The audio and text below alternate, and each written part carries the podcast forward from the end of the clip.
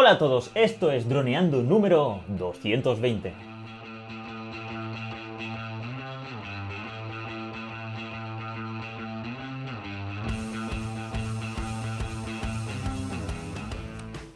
En el programa de hoy vamos a hablar sobre cómo volar de forma legal el D J I Mini dos en dos mil veintiuno. Pero antes de nada, droneando punto info, cursos online para pilotos de drones. Aprende fotografía aérea, vídeo aéreo, edición y pilotaje avanzado a través de videotutoriales guiados paso a paso. Hola Calle, hola chicos, ¿qué tal? ¿Cómo estás, Calle? Hola chicos, hola chicas. Pues muy bien, justo la semana pasada publicamos vídeo sobre esta temática y hoy estamos Así aquí es. en, en nuestro podcast dando un poquito de más calma a esto porque es un tema que se merece también mucha calma. Nosotros hemos intentado condensarlo, pero es un tema que se merece calma, reflexión, conversaciones, así que aquí estamos. Y puede quedar bastante bien. Pues sí, porque ha habido muchos comentarios en el vídeo de YouTube, la verdad, que estamos muy contentos. Hay, pues eso, hay mucho, también mucho revuelo, porque, pues, por desgracia, pues la documentación o la normativa o las reglas de juego pues no están claras del todo. Ya sabemos que el uno de diciembre, el uno de diciembre, no, el treinta y uno de diciembre se empezó la nueva normativa europea. Y aún en España pues no ha habido un decreto, que significa que aún en España no hay unas reglas de juego adaptadas a las nuevas, nuevas reglas de juego de, de Europa. Uh-huh. Entonces estamos ahí en un pequeño limbo, entonces hay bastantes duditas y, y sobre todo hay gente pues, que, pues, que opina cosas diferentes, porque al final aquí, quieras o no, están las reglas, pero luego se interpretan. Y entonces, como aún tampoco hay jurisprudencia, que es que los jueces hayan decidido cómo El, se puede aplicar la ley, pues estamos un poquito pues leyendo las reglas de juego y entendiéndolas y intentando aplicarlas lo mejor posible. Y nada, pues aquí es un tema muy importante que vamos a empezar a, a nueve, nueve, nueve, nueve temas hemos escogido esta vez, entre ellos certificado digital, registro de una EASA, registro de la aeronave, matrícula, la formación, el seguro, Eh, los mapa, el mapa para poder volar de forma legal, uh-huh, de los sitios permitivo, permitidos y la normativa y al final pues un poco de información que es eso, dónde estar actualizado para seguir las últimas novedades porque es eso, eh, pues hay muchos cambios y cada vez que, que salen dudas y pues la gente, los pilotos nos movilizamos, pues crean más información. A esa pues continuamente saca nueva información y sobre todo que sea accesible y entendible, porque puede que haya una ley o, o un, pues, unas reglas de juego, pero puede que muchos pues, no tengamos la capacidad de, de entenderla al cien por ciento y esto hace pues, que AESA pues, vaya sacando, pues sobre todo en Twitter, ¿no? Que lo hemos visto en varias ocasiones. No, pero pues una cosa curiosa es que Eh, nosotros ya teníamos pensado la temática de este vídeo, bueno, de este podcast también, mm. hace ya algunas semanas Dani me lo propuso para hacerlo. Y nosotros, bueno, lo hicimos un poco porque nos parecía bastante atractivo conocer todo esto, pero luego, posteriormente, hicimos eh, a través de Instagram una encuesta en la que se preguntó si ya pues, eh, los pilotos actuales ya tienen todo el papel en regla, el certificado, y nos sorprendió ver que, que la mayoría no lo tienen. Y esto ya con, con esta temática, pero bueno, estaba, de hecho el vídeo estaba grabado ya. Y entonces, bueno, pues casi que vino um, con mucho más oportuno este vídeo, teniendo en cuenta de que hay muchos más pilotos de los que pensamos que aún no tienen su certificación. Y bueno, nosotros nos pensábamos que esto fue, era al principio, sobre todo cuando, pues sobre todo en las primeras semanas de dos mil veintiuno, que era una locura lo que pasaba con la web de AESA, bueno, que era un, un desastre todo. Y ahí sí que sabíamos que había mucha gente sin poder conseguir los papeles, pero que a día de hoy, prácticamente el tercer mes después de, de entrar en vigor la normativa, sigue habiendo tanta gente sin certificado, nos sorprendió bastante porque sí, es cierto que esto lo ves así, todo lo que vamos a hablar ahora, y te parece como una muralla muy difícil de escalar, pero lo cierto es que si vamos paso a paso, si vamos con calma, si lo hacemos un poco como decimos nosotros, es algo eh, factible y es asequible de hacer. Entonces, uh-huh, bueno, pues nos sorprendió bastante y por eso pues, queremos darle más recorrido aquí también en podcast, porque estamos convencidos de que para todo aquel que nos esté escuchando, pues que no tenga certificación, que no, te, que no haya registrado su usuario en AESA, que no tenga su aeronave registrada, pues para todo eso os decimos que se puede conseguir. Parece complicado, pero paso a paso se puede conseguir y ya digo yo, se puede hacer en un día directamente. Así que um, animar, esperamos que este podcast, también como el vídeo, sirva para animaros a dar ese paso que parece complicado, pero que os decimos Dan y yo que se puede conseguir. Pues sí, porque hay mucha gente desanimada. Hombre. En, en la encuesta que puse de ya lo tienes, eh, necesitas ayuda, eh, uff, paso, es mucho lío. Hubo muchísima gente yeah. que decía, bah, paso, es demasiado lío, no quiero saber ya nada. Claro. Y es más, hay mucha gente que nos comente, eh, voy a vender el dron, voy a comprar una bici y le voy a poner una cámara. Y, y bueno, se ve que hay mucha gente pues que está muy desanimada. Yeah. Y, y bueno, y luego pues en, empieza a argumentar pues que, pues eso, como si fuera que el Estado quiere cobrar y, y no entiende la parte más de seguridad, pues que es un cambio pues tecnológico bastante importante y entonces la gente pues necesita seguridad. Yo me imagino hace ochenta o cien años cuando no habían coches y aquí en Altea aparecieron los primeros coches, pues cuando veías un motor de explosión comparado con un caballo o con un burro o con una mula, pues a la gente le llamaría mucho la atención. Entonces, como lo mismo ahora, cuando ven un dron que les pasa por encima de la cabeza, oye, oye, a mí, a mí quítame el dron, ¿eh? Mm. Pues sería... Entonces ahora, pues en la era de Internet, que tú puedes opinar de todo y que realmente, pues, si cae un dron o tal, todo el mundo nos enteramos, pues hay que ir con más cuidado. Y bueno, yo no lo veo tan problema. Pero, bueno, ya lo hemos hablado en muchas ocasiones, el hecho de que se pueda, te puedas dar de alta o que te, todo sea online y que con un certificado digital lo puedes hacer todo, eh, para mí es súper, vamos... un cambio radical comparado a lo que decimos, tener un carnet de moto, de coche o cualquier tipo de identificación que te permita hacer algo diferente, porque es eso. Entonces, empezamos ya con los puntos del certificado digital. ¿Qué te parece? Estás muteado, calla. Vale, pues creo que calla ahora mismo, se ha caído. Estoy, estoy. Así que creo que voy a empezar. Estoy, ya. estoy, pero arráncate, arráncate. Arranca. Vale, pues en este caso, en el vídeo de... empezó Calle, pero en este caso voy a empezar yo, y así da igual, vamos cambiando. Lo primero es certificado digital, ¿vale? ¿Por qué necesitamos esto? Al final, cuando nosotros vamos, por ejemplo, a la autoescuela y tenemos que, que sacarnos el carnet, nos hace falta, pues, que, que llevarnos el D N I. Y al final es eso, nosotros pues vamos allí, entregamos el D N I... y nos identifican y empiezan a hacer toda la documentación para luego ir a examinarnos y toda la pesca. Uh-huh. Y es muy fácil porque realmente pues, no te hace falta ningún certificado y te identifican de esa forma, de to- como toda la vida, de- con el D N I. ¿Qué pasa? Ahora ya no es así, ahora no tienes que ir físicamente a ningún lado. Realmente eh, te enfrentas a un navegador, donde el navegador, pues bueno, no sabe quién eres, y te enfrentas a un servidor, donde es una página web con un formulario, y ahí hace falta alguna forma de identificarte. Entonces...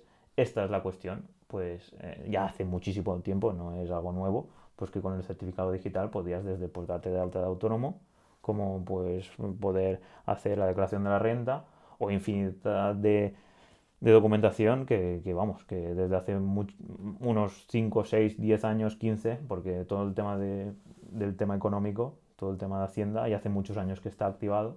Y con un certificado es todo súper fácil porque simplemente te identificas en, en Internet y sobre todo en las estructuras del Estado. Entonces es eso.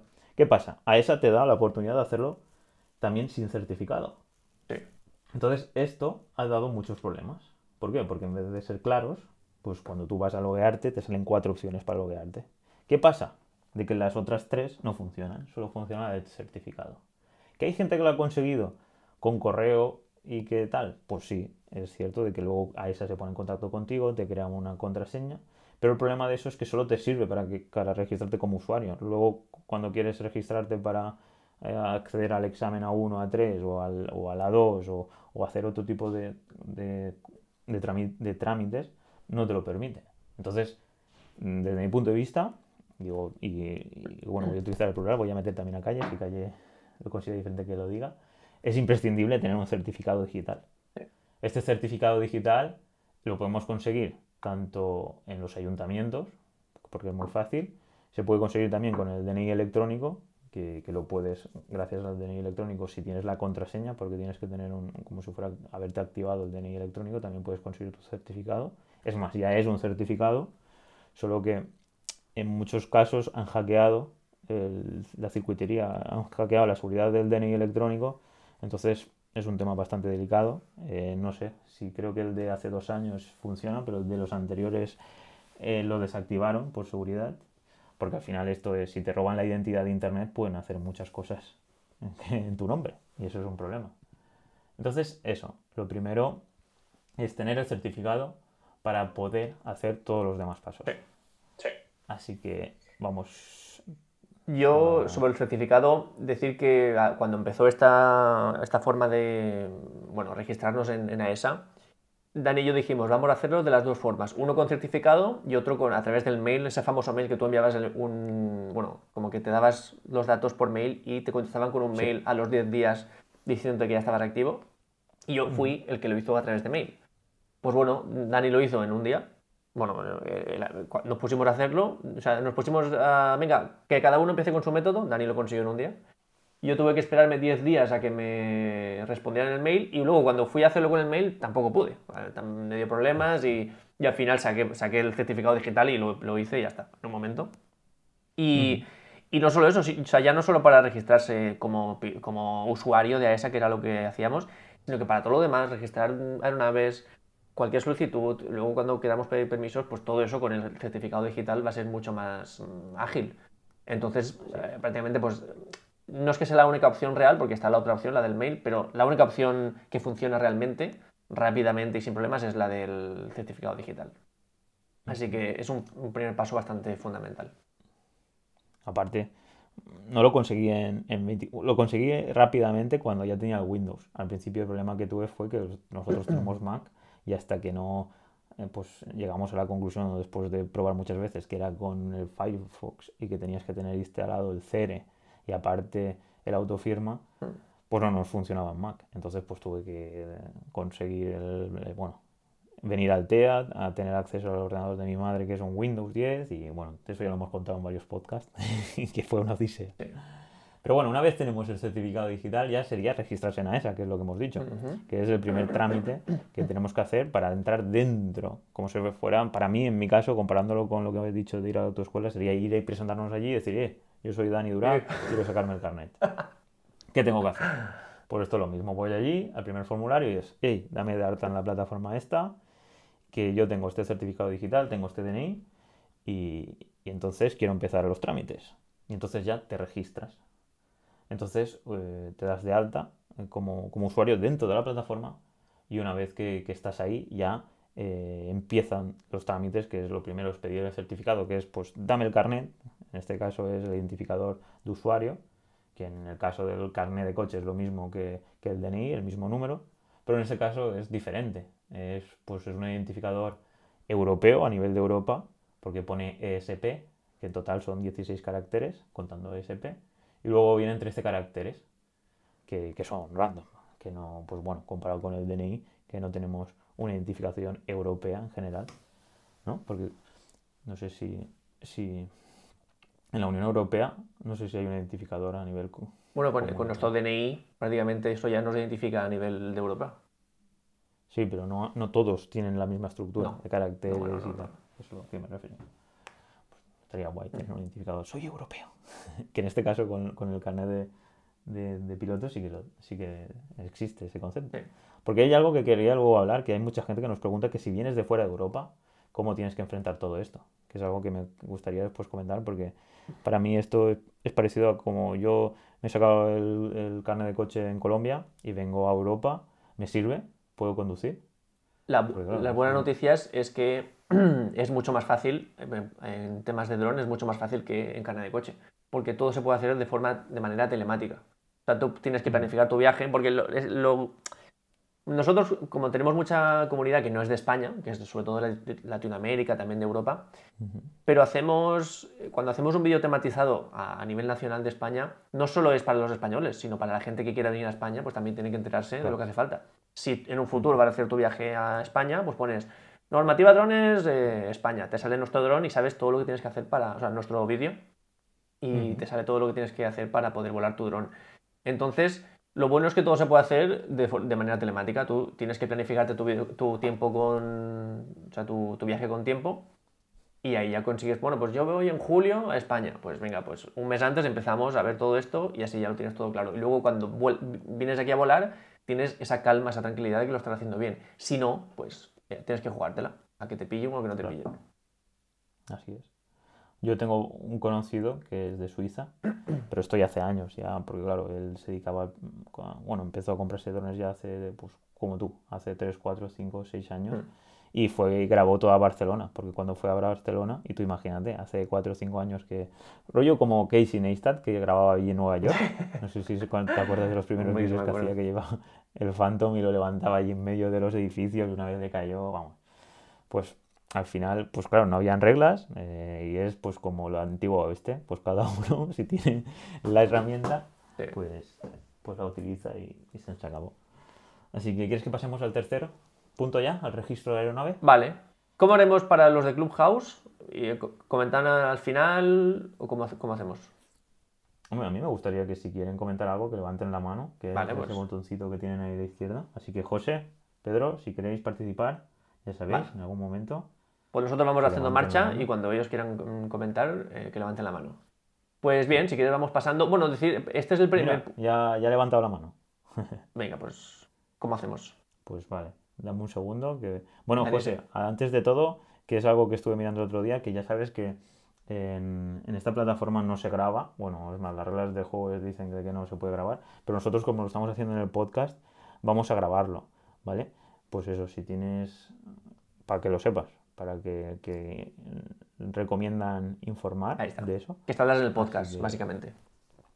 Sí, así que eso. Voy a ver si esto lo pongo en audio a tope.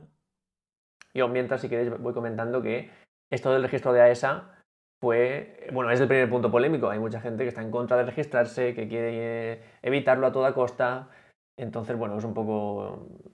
Es un poco extraño porque una cosa es lo que es obligado por ley y otra también lo que es recomendable. Para mí esto es súper recomendable. Yo es algo que echaban falta de hace muchos años, de tener un registro real, de un sitio en el que tú constes como piloto y que luego además todos los trámites que vamos a ver ahora estén vinculados, que para mí es fundamental, pero bueno, es el primer punto polémico.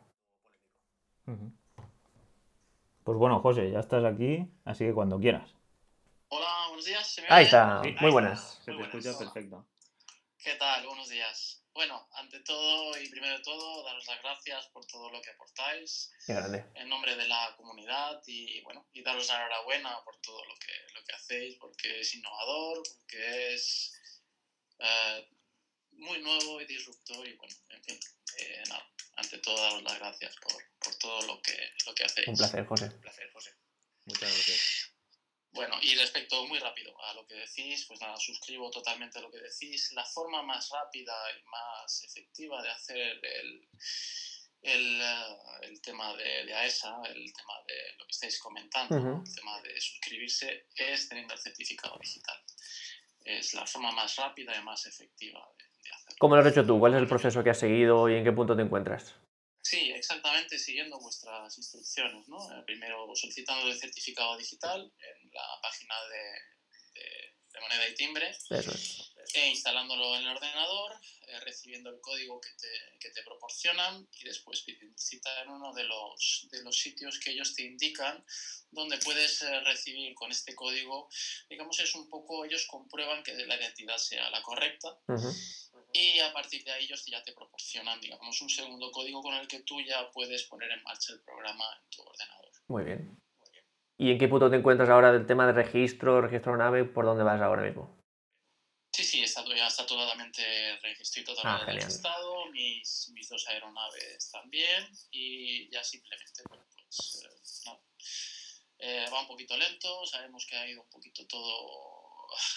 así a salto de mata. A veces se ha encontrado, que vosotros habéis comentado en algún podcast, ¿no? Se han encontrado un poco, yo creo, pues, superados un poco por todo sí, esto sí, sí. Y, sí. y es verdad que van lentos, pero bueno, se va haciendo y hay que tener un poquito de paciencia. Yo desde el principio sabía que lo fácil era atacar a esa, ¿no? Sabía que mucha gente iba a empezar a decir, ah, pues es que a esa, pues le ha pillado el toro, y en cierto modo es lo, es lo sencillo y lo fácil. Pero también, pues, no puedo evitar ponerme un poco en su piel y decir, ostras, es que te viene una avalancha de miles de pilotos, que a lo mejor ni sabían que había tantos pilotos, porque registrados profesionales creo que había unos cuatro mil, cinco mil eh, antes de, de este cambio, y por lo visto esto ha sido más de diez mil, veinte mil solicitudes en, en pocas semanas. Y bueno, pues yo no puedo evitar ponerme un poco en su piel y decir, pues les ha venido también un poco, son un poco las víctimas de, de este proceso. Así que bueno, darles un poco de cancha dentro de lo que cabe. Sí que ellos, aunque tarden, suelen contestar, que es lo que veremos más adelante en, en, en contacto con ellos y tal, y, y esperar que esto sirva para que en un futuro pues nuestro sector sea un poquito más conocido, para que la gente que no sea usuaria de dron también nos vea un poco más como una cosa mejor preparada, que no sea, ah, pues me compro un dron y lo vuelo en cualquier sitio y si se cae, pues tú te apañas, ¿no? Así que, pues nada, pues genial por esa parte.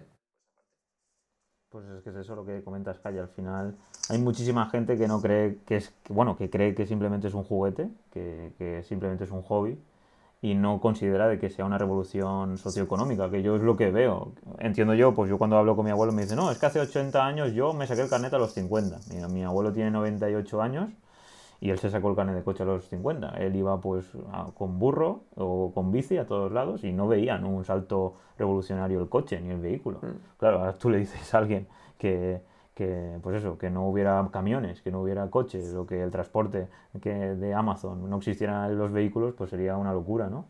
Pues yo eso lo veo igual con los drones. En un futuro eh, todo va a ser drones. Es que comparándolo con los coches, mantener una carretera... Solo la autopista que pasaba por aquí, por la P siete, por Alicante, y eran para ir a Valencia quince euros. Que si eso no se va a tener que mantener, el aire no se mantiene. No hace falta infraestructuras. Entonces, pues era algo increíble. Y meter un nuevo eje. Es decir, tú en un vehículo, en cualquier vehículo, estás en, dos, en un plano, en delante para atrás. Aquí es la altura. Puede ser increíble.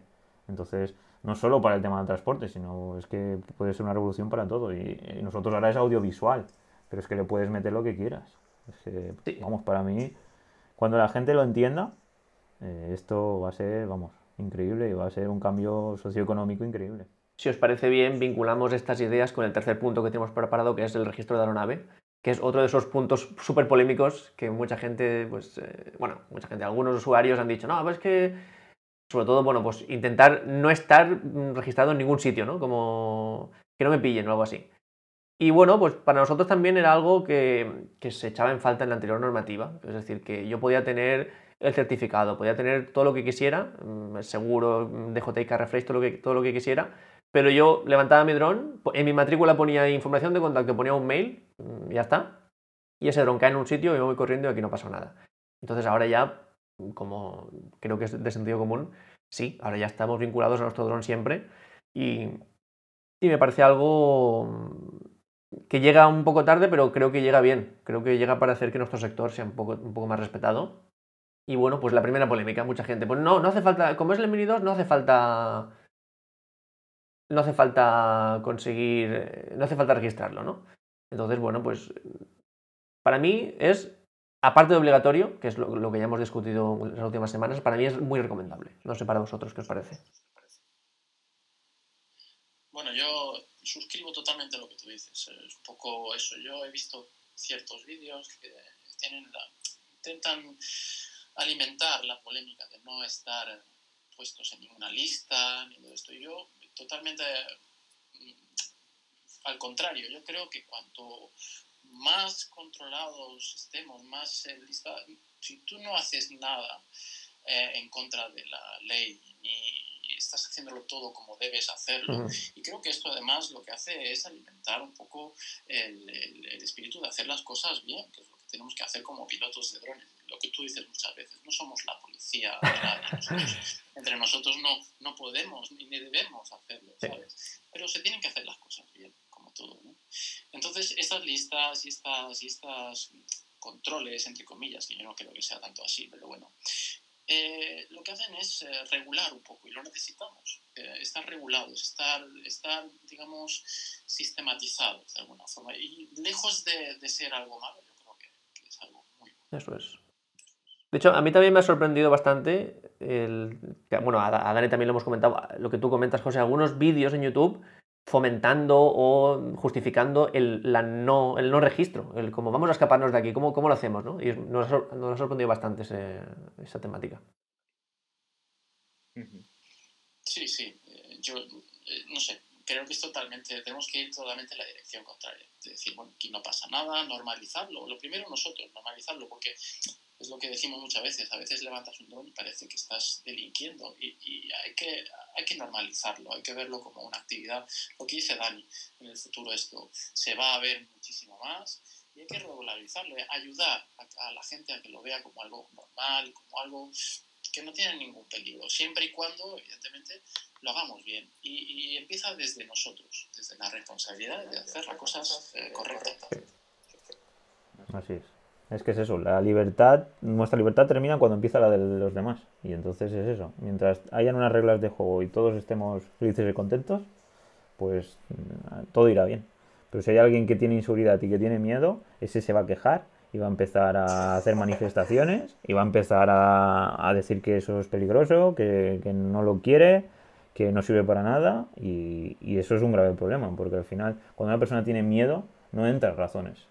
La inseguridad y el miedo es malo para un grupo de gente y más para una sociedad y más para un, el planeta en sí. Así que si podemos hacer las cosas bien y la gente se siente segura, no habrá problema nunca. Sí, además, lo que nos ha pasado a nosotros, que es que cuando tú ya estás volando en un sitio con todo en regla, que ya tienes tu registro, aunque no es obligatorio, pero tu, tu aeronave ya está registrada, eh, tienes tu matrícula, tienes todo, vuelas con una tranquilidad que es necesaria para conseguir los mejores planos, que siempre decimos que hay que repetir muchas veces el plano que tenemos en mente. Pues eh, si tú estás ahí, ¡ay, que me pillan, que estoy ilegal!, es muy complicado que te concentres en repetir esos planos, en hacer los movimientos correctamente, en sacarle esa calidad. Pero si tú estás en un lugar de vuelo sabiendo que tienes todo en regla, que se puede volar ahí, que lo tienes todo controlado, que cualquier persona que venga a increparte le puedes decir, pues tengo esto, esto y esto para demostrarte que puedo estar aquí. Es entonces cuando tienes esa, esa calma, esa tranquilidad para poder repetir planos, para poder hacer esto correctamente, para poder repetir a lo mejor el mismo plano con distintas exposiciones porque no sabes muy bien si está demasiado quemado o subexpuesto, y es ahí cuando obtienes la calidad máxima, cuando tienes la calma para hacer las cosas bien hechas, que es lo que un poco se trata aquí. Y, y por eso yo, toda la gente que intenta, no, porque no es obligatorio tal, bueno, si quieres discutimos si es obligatorio o no, yo creo que sí, pero bueno, vamos a discutirlo, pero más allá de eso es que es recomendable que tú estés en un sitio con, to- con todas las garantías, sabiendo que si haces algún daño tienes tu seguro para cubrirlo, pues con todo eso es cuando ya vas a obtener la máxima calidad de un dron, que es el objetivo para nosotros primordial de un dron. Así que yo creo que eso es un poco la reflexión que, que tenemos que dejar clara. Sí, sí, totalmente de acuerdo. ¿Qué es eso? Si tenemos, sentimos, nos sentimos seguros, crearemos contenido audiovisual mucho mejor. Cuando estábamos allí en, en los Baños de la Reina, en Campello, pues hablas, envías un correo, tal, te, te presentas, nada, que tengo, soy piloto profesional. Te pueden reservar la zona para ti, como nos hicieron con nosotros, de dos y media a tres y media, no había nadie. Mm, eh, viene la gente y no te dice nada. Que nos comentó otro, oh, qué suerte tenéis, que a mí vine con el dron y me dijeron que no podía. Pues ese tipo de cosas, es que al final es eso, si tú informas, y dices, mira, voy a hacer esto, voy a hacer este vídeo, eh, pues tienes otro vídeo ya creado. Pues cuando fuimos a la sierra, por ejemplo, en la zona ZEPA, pues igual. No sé, yo creo que es, es la vía, es la única vía. Es que la vía de ir de estrangis, no, yo voy, voy de noche, en plan, y que no, nadie me vea. Pues, pues bueno, sí, es un camino, es que todos los caminos, pues sí. Pero bueno, yo prefiero ir con la cara, con la cabeza bien alta, transmitiendo seguridad, y que no va a pasar nada, no va a haber, no va a haber ningún problema, y que si pasa, como bien dice Calle, hey, tengo un seguro de un millón de euros, que esto lo cubre todo. Y se nos acabó.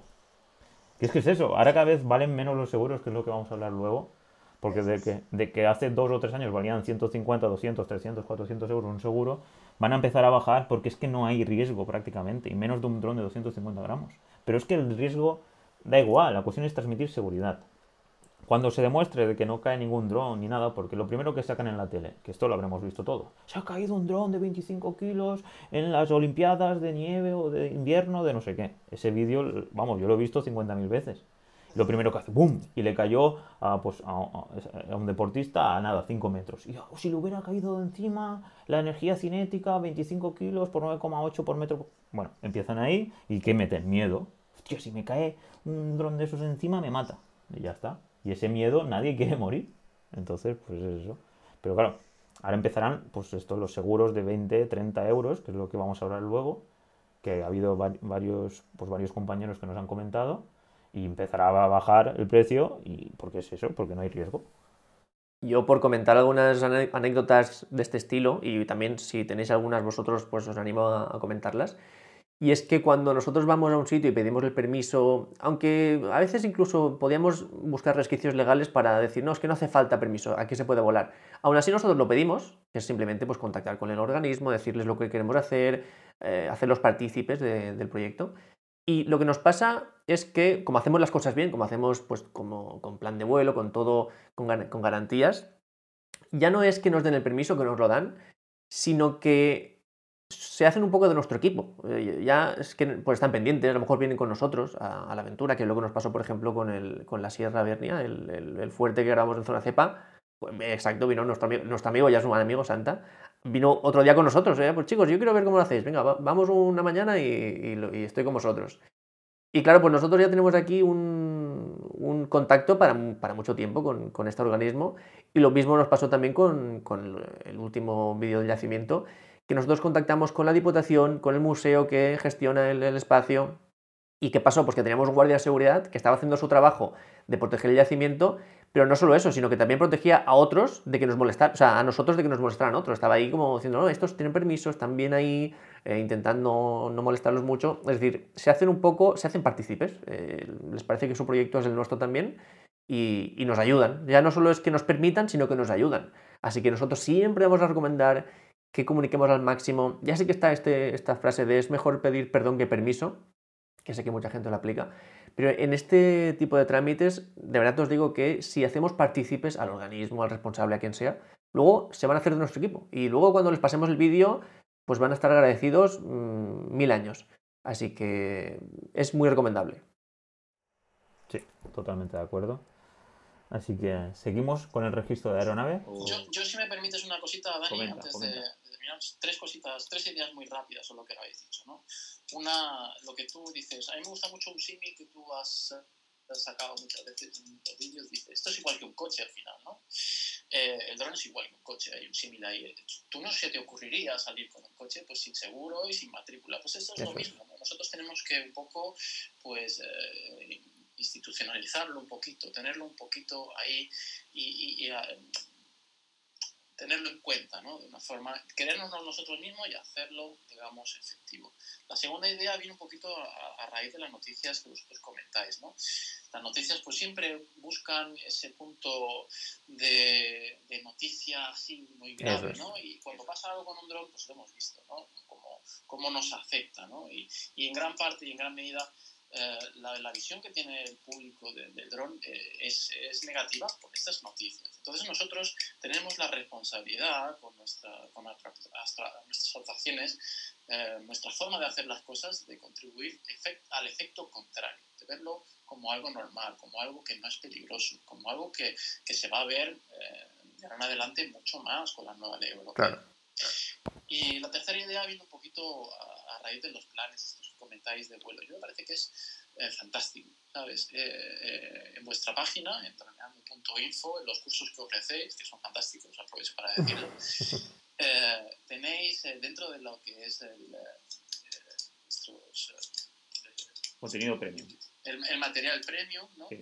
Tenéis uh, un plan de vuelo eh, hecho, eh, que cualquiera puede acceder a él, cualquiera que tenga los cursos, claro, que está muy bien de precio, por cierto, por diez euros, animo a todo el mundo a... por diez euros no está pagado todo lo que ofrecéis. Y en el material premium viene un plan de vuelo, y un plan de vuelo base que vosotros podéis adaptar a, vuestro, a vuestra zona. Es simplemente tan, tan sencillo como ver el mapa de, de En Aire Drones, ver dónde vais a volar, ver los organismos que están en las diferentes capas que, que necesitáis. Con este plan de vuelo lo adaptáis, eh, lo dais a las... A la, a la, diferentes organismos que, que, que lo requieran, y vosotros mismos vais practicando para hacer las cosas, como decimos, bien hechas, porque no cuesta nada y vosotros ganaréis en profesionalidad, ¿sabes? Y esto eh, no solamente es bueno para ti, es bueno para todos, ¿vale? Y quiero animar un poquito a la, a la comunidad de, de Drone, eso, para que esto lo vaya haciendo y que ellos eh, vayan sembrando esa semilla de hacer las cosas bien y que se nos reconozca como profesionales. Pues eso, pues vamos, yo todo lo que has dicho, vamos, al cien por ciento. No, muchas Porque gracias, final... parece que esté patrocinado aquí el, el comentario, genial, o sea, espectacular, José. y, y, y es lo que tú, el objetivo que teníamos un poco con el plan de vuelo era eso, que la gente pudiera utilizarlo, porque mucha gente escucha plan de vuelo y se asusta, y luego realmente si te pones a hacerlo, una cosa va detrás de la otra y al final lo sacas. Y bueno, pues si podemos ayudar con nuestra plantilla, que ya me consta que muchos lo han conseguido gracias a, a nuestra masterclass, pues eso es, vamos, para, para nosotros una alegría. Es fantástico y además eh, te puedo decir que yo no lo he visto en ninguna otra plataforma. Ya. Así que no solamente animo a la gente para que lo haga, porque yo no estoy patrocinado, pero lo, lo, lo, lo digo porque es verdad que es disfrutable. eh, pensamos mucho en hacer las cosas, pero no de forma práctica como lo hacen ustedes. Y el ejemplo que dais es, es magnífico. Qué grande. Por eso os animo a seguir y os aplaudo. Muchas gracias. Pues eh, hablando de esto, creo que hasta sería la, una oportunidad para crear pues un mini negocio dentro de Droneando que, que fuera, por ejemplo, pues crear este tipo de planes de vuelo de forma más fácil, hasta desde una aplicación móvil o que tuvieras un pequeño menú, un formulario que rellenaras y que automáticamente te creara el P D F y, no sé, puede ser interesante. Porque claro, a ver, al principio nosotros ponemos todo el contenido que tenemos, acceso de todo el mundo, pues de forma pues fácil, pero siempre, si es interesante para la comunidad, siempre se puede pensar de iterar y de automatizar, que al final son los conocimientos que tengo yo. Que yo soy el... Claro, es que, bueno, si me permitís a mí, eh, yo como usuario vuestro, y como, como piloto de drones de hace muchos años, y como recreativo, evidentemente, te puedo decir que las cosas se ven muy difíciles y al final no lo son. Entonces, esas pequeñas cositas lo que hace es transmitir que en realidad hay una posibilidad de hacer estas cosas y no es tan difícil, ¿no? Entonces, eh, se trata de hacer, se trata de salir de nuestra zona de confort, se trata de hacer las cosas bien. Y, y, y que no cuesta nada y que además, pues lo que decimos, ¿no? Sobre todo dos ideas muy claras. Una que te hace mucho más profesional a ti, mucho te, te aporta mucho a ti y aporta mucho a la comunidad de drones. Uh-huh. Eso es, eso es. Sí, sí, sí. Totalmente de acuerdo. Pues... Si queréis vamos avanzando, mientras... Porque además el próximo punto es la matrícula que tenemos aquí en la escaleta, que también es uno de esos puntos polémicos. Cuéntanos, Dani. Bueno, era por el registro de la aeronave rápidamente, pues es eso, es simplemente el identificador de la nave, ponerlo en la plataforma de AESA, que, que bueno, que ahí eh, aún no están las nuevas clases, porque la, las clases son una nueva norm, nomenclatura que han sacado eh, respecto a, a, a identificar un poco el, los tipos de drones, dependiendo del tamaño, ¿vale? Entonces el C cero, que sería los drones de menos de doscientos cincuenta gramos, aún no existe ningún ningún dron con el marcado C cero, ni C uno, ni, ni nada, ¿vale? Uh-huh. Empezarán a, a, a registrarse o a crear esos identificadores o a aplicarse en los drones a partir de ahora, a partir del treinta y uno de diciembre. Y entonces nuestro dron, en este caso el D J I Mini dos, eh, tenemos que seleccionar sin marcado, ¿vale? Y entonces luego nos saldrán las marcas, que en este caso hay veinte o treinta, eso es increíble, todas las marcas de drones que hay en, en, la plata, en el formulario de, de AESA. Y nosotros pues seleccionamos D J I y luego ya nos sale un otro selector que nos aparecen todos los drones, es más repetidos, porque está Mavic Mini, Mini uno, Mini dos, es un poco extraño, la verdad, es como si fuera que el formulario se ha creado o este autocompletado se ha creado en base a lo que han metido la gente anteriormente. Y entonces, una vez seleccionamos el D J I Mini dos, ya se autocompleta y lo único que tenemos que in- insertar es el identificador, es el, el identificador del dron, que en este caso es pues como si fuera el bastidor, el número bastidor del vehículo, uh-huh. Pues es lo mismo, es el identificador único del dispositivo, en este caso del vehículo, del dron, y, y lo metemos, guardamos y ya está. En el listado de, de, de drones tenemos pues un, nuestro dron y podemos insertar todos los que queramos. Y a la hora de eliminarlos lo mismo. Al final yo esto lo veo más, el objetivo no es ahí tener un listado y que saber este dron es de Dani o es de calle y tal, si hacen algo mal. No, es más que seas consciente tú de que lo tienes registrado y que lo puedes eliminar, lo puedes poner el nombre de calle, lo puedes poner el nombre de Dani, eso lo puedes... Es. No hace mucho hincapié, no, no hay un... programación hecha con el objetivo de este dron ya está registrado por nombre de calle, no lo puedes, porque lo, eh, hubo un momento que lo teníamos registrado los dos, el Mini dos, uh-huh. Porque esté droneando y lo podemos registrar los dos. Entonces, transmitir eso, que no, tampoco es que el Estado, en este caso AESA, quiera, no, este dron es tuyo si haces algo malo, ¿no? Como lo que estamos hablando antes de un listado y, y la caza de brujas, uh-huh. ¿No? Pues en este caso no es esta idea, simplemente es más mentalizar, eres piloto, tienes un nuevo vehículo, y ya sabes, tienes que tener seguro y tienes que dar seguridad sobre todo. Y vas a ir por un nuevo, una nueva vía, que es el aire. No vas a tener semáforos ni carreteras, pero vas a tener el aire desde AESA, desde el Estado. Cumple las normas. Vamos, yo lo veo así. Así que, matrícula, señor Calle, te toca. Bueno, pues matrícula nosotros hemos hecho mucho hincapié siempre. Cuando teníamos la anterior legislación incluso, Era, era muy importante. Ya sé que mucha gente pues, es un poco la misma idea, ¿no? No quiere estar en ningún sitio, no quiere que le identifiquen. Pero yo siempre pensaba, y es que yo he tenido muchos compañeros, sobre todo en, en, cuando hice mi curso de piloto de drones, luego seguí en contacto con algunos compañeros y les pasaba que perdían su dron, se iban sin hacer cosas peligrosas, estaban en el bosque y, ah, pues se me ha caído el dron a, a trescientos metros y estuve toda la mañana, no lo encontraba. Y, y, y ¿qué pasa? Que si tiene una identificación que dice, pues esto es de esta persona, o pone un, un teléfono de contacto, un mail... Pues les pasó a compañeros que por tener la matrícula encontraron su dron. Estuvieron dos días buscándolo, no lo encontraron y a la semana lo encontró otra persona. Que sí, esta persona puede intentar, pues no sé, porque un dron sin mando pues tampoco puede hacer muchas cosas, pero bueno, puede en plan, ah, pues lo, me lo quedo para mí. O puede ser un buen ciudadano, contactar, que es lo más normal, y te devuelve el dron que a lo mejor, vale, está roto, pero por lo menos tienes las imágenes o yo qué sé, tienes las piezas. Si tienes el D J I Care Refresh, tienes algo que puedes entregar para que te, te lo arreglen o te lo cambien. Entonces...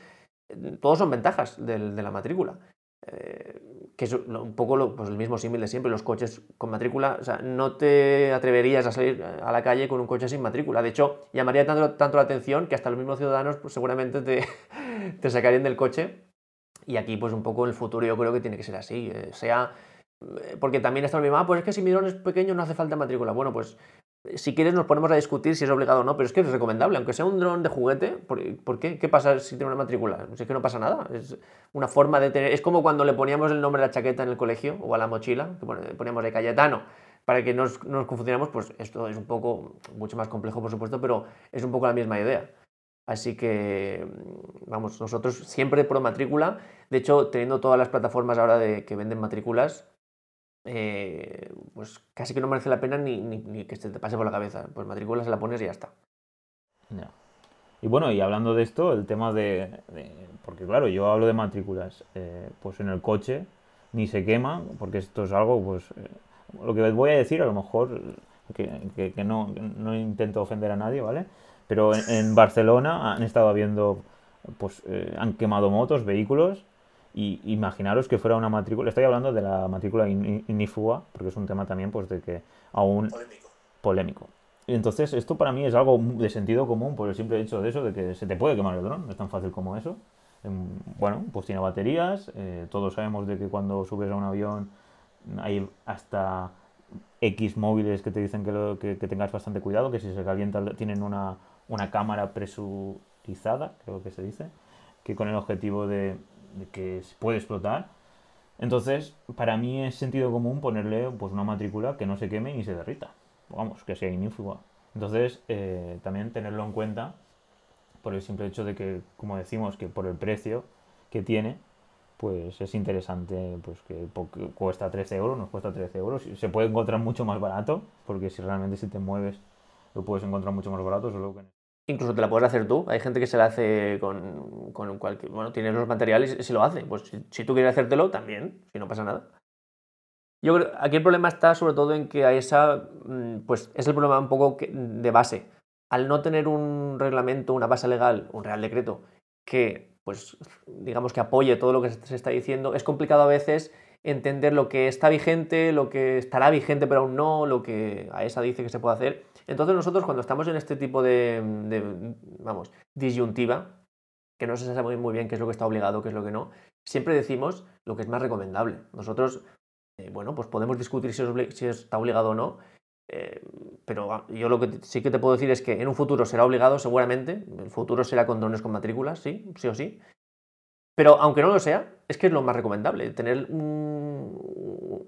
tus datos en un lugar que sí, que yo puedo dedicarme a hacer cosas ilegales y no quiero que me pillen. Bueno, pues si ese es tu, si ese es tu objetivo, no te queremos en nuestra comunidad, porque no... nosotros queremos ser respetados en, en nuestro conjunto, ¿no? Y el hecho de hacer esto, el hecho de, de conseguir tener esta vinculación con un dron y el hecho de que, pues si pasa cualquier cosa, enseguida te van a... vas a tener más posibilidades de, de encontrar tu dron.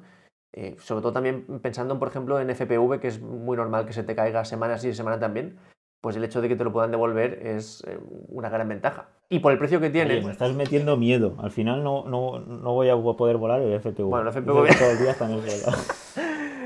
Es que el F P V, bueno, ya, ya, ya lo veremos cuando lo tengamos, porque el F P V es que está hecho para romperse, bueno, para, para caerse y para romperse fácilmente, o sea, que no sean roturas estructurales, sino que se rompa una hélice y se la cambies. Y, y claro, pues si se pierde... Tendremos que invertir ahí dinero en el refresh, sí. No como en el Mini dos, que no lo cogimos, sí, sí, y, sí. y ya está. Así que bueno, eso es un poco la idea. Nosotros siempre, ante la duda de si es obligatorio o no, eh, recomendamos lo, lo más aconsejable. Uh-huh. Sí, sí, sí. Y vamos, no sé qué opinan José y Pedro, pero ellos entiendo yo que tienen matrícula, ¿no?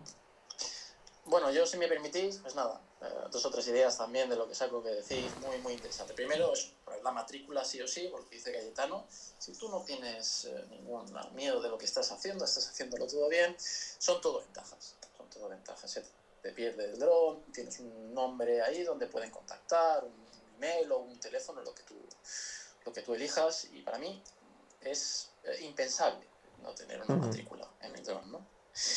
Eh, dos o tres cositas que, que surgen mucho en la comunidad ahora, que, que son esas, esas preguntas que surgen de no, eh, debido a la ley nueva, ¿no? Bueno, sabes muy bien por dónde se está moviendo, lo que va a ser, lo que está siendo respecto a la ley anterior. Es, si se tiene que poner una matrícula, una matrícula ignífuga o simplemente con una pegatina, ¿vale? ¿No? Yo con esto pues os animaría un poco a incidir un poquito más en esto. Yo me gusta mucho un podcast eh, último... que comenta, comentó Cayetano un poco una idea muy inteligente, ¿verdad? Bajo mi punto de vista, que es decir, tú pones una línea y estar siempre por encima de esa línea, una línea mínima, y estar un poquito por encima de esa línea. En el caso de las matrículas decimos eso, eh, tener matrícula, de acuerdo, tenerla ignífuga, por lo que pueda pasar, pues tienes baterías que se pueden incendiar, puedes tener un accidente y tal. Es posible que, es, que sea... Eh, pos, eh, posible simplemente ponerla una pegatina por ley, eh, no lo tengo muy claro, creo que sí, no sé si ahí me podéis corregir alguno de vosotros, pero yo lo pondría ignífuga como está ahora y tienes un plus, un plus de seguridad, ¿no? Y otra duda que surge mucho es simplemente poner el código Q R, yo no lo recomendaría, porque no sé si Cayetano también y Dani lo comentaron en otro, en otro podcast. Eh, los policías, eh, y sin faltar al respeto a nadie, como decía, como decía Dani, no tienen mucho conocimiento de esto, no por nada, sino porque tienen mil cosas, ¿no? Comentasteis en otro podcast, ¿no? Tienen que dedicarse a muchísimas más cosas que a los drones. Entonces, si ellos eh, ven un código Q R y tú le dices que es una matrícula, mmm, ya les va a sonar raro de por sí, pues ten tus datos, ten tus datos bien puestos y al final pues es un poco, genera un poquito más de confianza, ¿no? Eh, ahí me muevo yo, entonces dos o tres cositas me gustaría comentar si vosotros un poco a ver, a ver qué tal. Pues sí, justamente, vamos, lo que comentamos, lo de la línea roja, es que es eso, las reglas de juego están para mantener, para diferenciar lo legal o lo ilegal, que es la seguridad, que, que lo que decíamos de la libertad. Entonces hay gente que siempre busca estar por encima, por encima de la línea roja y si puede estar... en algunos momentos por debajo, perfecto. Entonces, pues nosotros siempre animamos, pues eso, un buen hueco por encima. Que sí, sí. La cuestión está que en la nueva regla de juego que, que, que España aún no ha sacado, pues no, no pone nada sobre que se, se pueda derretir o que, o que sea o que, que se pueda quemar. Pero es que en la antigua, en el dos mil diecisiete, sí que lo ponía. Uh-huh. Calle tiene ignífuga por el simple hecho de que él se sacó todos los títulos en dos mil quince y ahí sí que era obligatorio porque venía de los aviones. Porque los aviones tienen matrícula, obviamente, y ahí es ignífuga. Entonces, es eso. Ahora el nuevo reglamento no dice nada. Tú tienes que poner el identificador de A E S A en tu aeronave. Y claro, no se extiende más. Entonces, ¿qué se interpreta de eso? Que no hace falta que sea ignífuga. Pero claro, es lo que dice Calle. Que ¿por qué no podemos hacer un plus más? ¿Por qué tenemos que estar...? No, es que la ley no lo pone. No, es que las reglas de juego no lo pone. Yo no voy a gastarme tres euros. Yo voy a coger un boli, que eso es lo que vi el otro día. Voy a poner un rotulador permanente, lo voy a poner allí, mi identificador. Ah, ¿por qué no lo pone? Ah, ah, ah. A mí no me pueden denunciar. A mí no me pueden denunciar. Es rollo. Tío, esto es muy fuerte. Es como... No, yo he ido a pasar la I T V. Tengo una moto cuarenta y nueve, va ciento treinta. Pues, tío, le has cambiado el carburador, le has puesto el tubo de escape. Has... Tío, una moto cuarenta y nueve para ir a cuarenta y nueve... Para esos cuarenta y nueve centímetros cúbicos. Uh-huh. No, es que la moto puede correr hasta ciento treinta. No tiene frenos, no tiene nada. Pues esto es igual. Que hay gente que quiere estar por encima porque le da ¡oh! adrenalina. Porque es que le encanta estar ser rebelde. Pues bueno, eh, che, sí, no pasa nada. Yeah. ¿Cuál es el problema? Que nos perjudica a todos. Ese tipo de comportamiento nos perjudica a todos porque el que una moto de cuarenta y nueve vaya a ciento veinte y haga una ruidera que flipas, nos perjudica a, a mí el primero, que esté yo aquí en casa o tal y que esté escuchando motos a dos, a dos kilómetros, motos de cuarenta y nueve, bueno, si no las Harley, pues m- m- m- no me gusta. Pues igual que no me gustaría un dron, que, que es eso, que se me estrellara encima, y no, es que se le ha borrado la matrícula, no, es que, pues, pues que se haya mojado cualquier cosa, es que no sé, es que al final, para mí es tan sentido común, pero vamos, este tipo de perfiles, que siempre han estado, vamos, encima de la raya, y que han existido siempre y van, siempre van a existir, son gente insegura de sí misma. Bueno, no voy a seguir porque aquí ya voy a entrar a, a definir para mí los valores ideales de este tipo de gente. Yo, sobre estas dos ideas que me parecen, me parecen claves, ¿vale? El tema de estar un poquito más de lo que recomienda la ley y el tema de la policía, que ahora voy a hablar. Yo puedo entender que alguien me diga, ah, calle, tú me dices que esté mucho más por encima de lo que recomienda la ley y eso cuesta trescientos euros más, ¿vale? Pues ahí puedo entender que tú me digas, bueno, pues como no quiero gastarme tanto, pues yo voy al límite. Pero es que en este caso, cuesta lo mismo. Cuesta lo mismo estar al límite de la ley o estar mucho más avanzado, ¿vale? Porque el precio es insignificante. Nosotros compramos, pues no sé, compramos seis u ocho matrículas para todos los drones que tenemos y, y nos costó, no sé, treinta euros o así, o muy, muy barato. O sea, es que es un dinero que si te has gastado seiscientos en un dron, pues no, no te puede doler. Entonces, claro, si por tan poco dinero puedes estar cien por ciento asegurado en, en ese tema, pues es que ni te lo piensas, lo haces y ya está. Y el tema de la policía, que me parece súper clave, porque además... Eh, pues nuestra experiencia, a mí me ha parado la policía, pues no sé, veinte veces en estos últimos cinco años, y el factor común siempre es que están muy nerviosos. Ellos, es un dron, pues sin querer ya se les vienen a la mente estas noticias que hemos comentado de alarmistas, y, y están nerviosos. Y de hecho yo he tenido situaciones que son cómicas de cuatro policías cortándome el paso por un lado, dos coches patrulla cortándomelo por el otro, como si hubiera robado un banco o algo así. Y claro, pues ellos vienen muy nerviosos, también es un poco entendible por esto que hemos dicho, de que las noticias eh, pues son muy amarillentas, y, y tú tienes que hacer todo lo posible, más allá de que estés haciéndolo legalmente o no, tienes que hacer todo lo posible para calmar esos ánimos. Si tú contribuyes a aumentar ese nerviosismo, solo puedes perjudicarte. Es posible que a lo mejor no te puedan multar, ¿no? Porque tú estás haciéndolo bien y por muchas cosas que tú hagas para ponerlos nerviosos no te puedan multar, pero sí te pueden retrasar, y muchas veces el problema que he tenido yo máximo no es que me multen o no, sino que estando en una grabación en la que estoy, por ejemplo, en la hora dorada y me queda media hora de luz para aprovecharla, vienen los policías, estamos discutiendo una hora y cuando acabamos se ha hecho de noche y no se puede grabar. Y al final ese cliente, el cliente que me ha contratado en, ese, en este caso, y me ha pasado bast- bastantes veces, tiene que contratar otra media jornada de dron para poder sacar esas imágenes por culpa de esto, ¿vale? Y esto es bastante grave, que un cliente haciendo las cosas bien a través de un profesional que hace las cosas bien tenga que pagar más por este desconocimiento, pues me parece una locura. Si nosotros hacemos lo que decimos de que, ah, pues se puede poner el código cu erre, pues sí, entendiendo lo que dice AESA actualmente, es legal poner un código cu erre con tu información, ¿vale?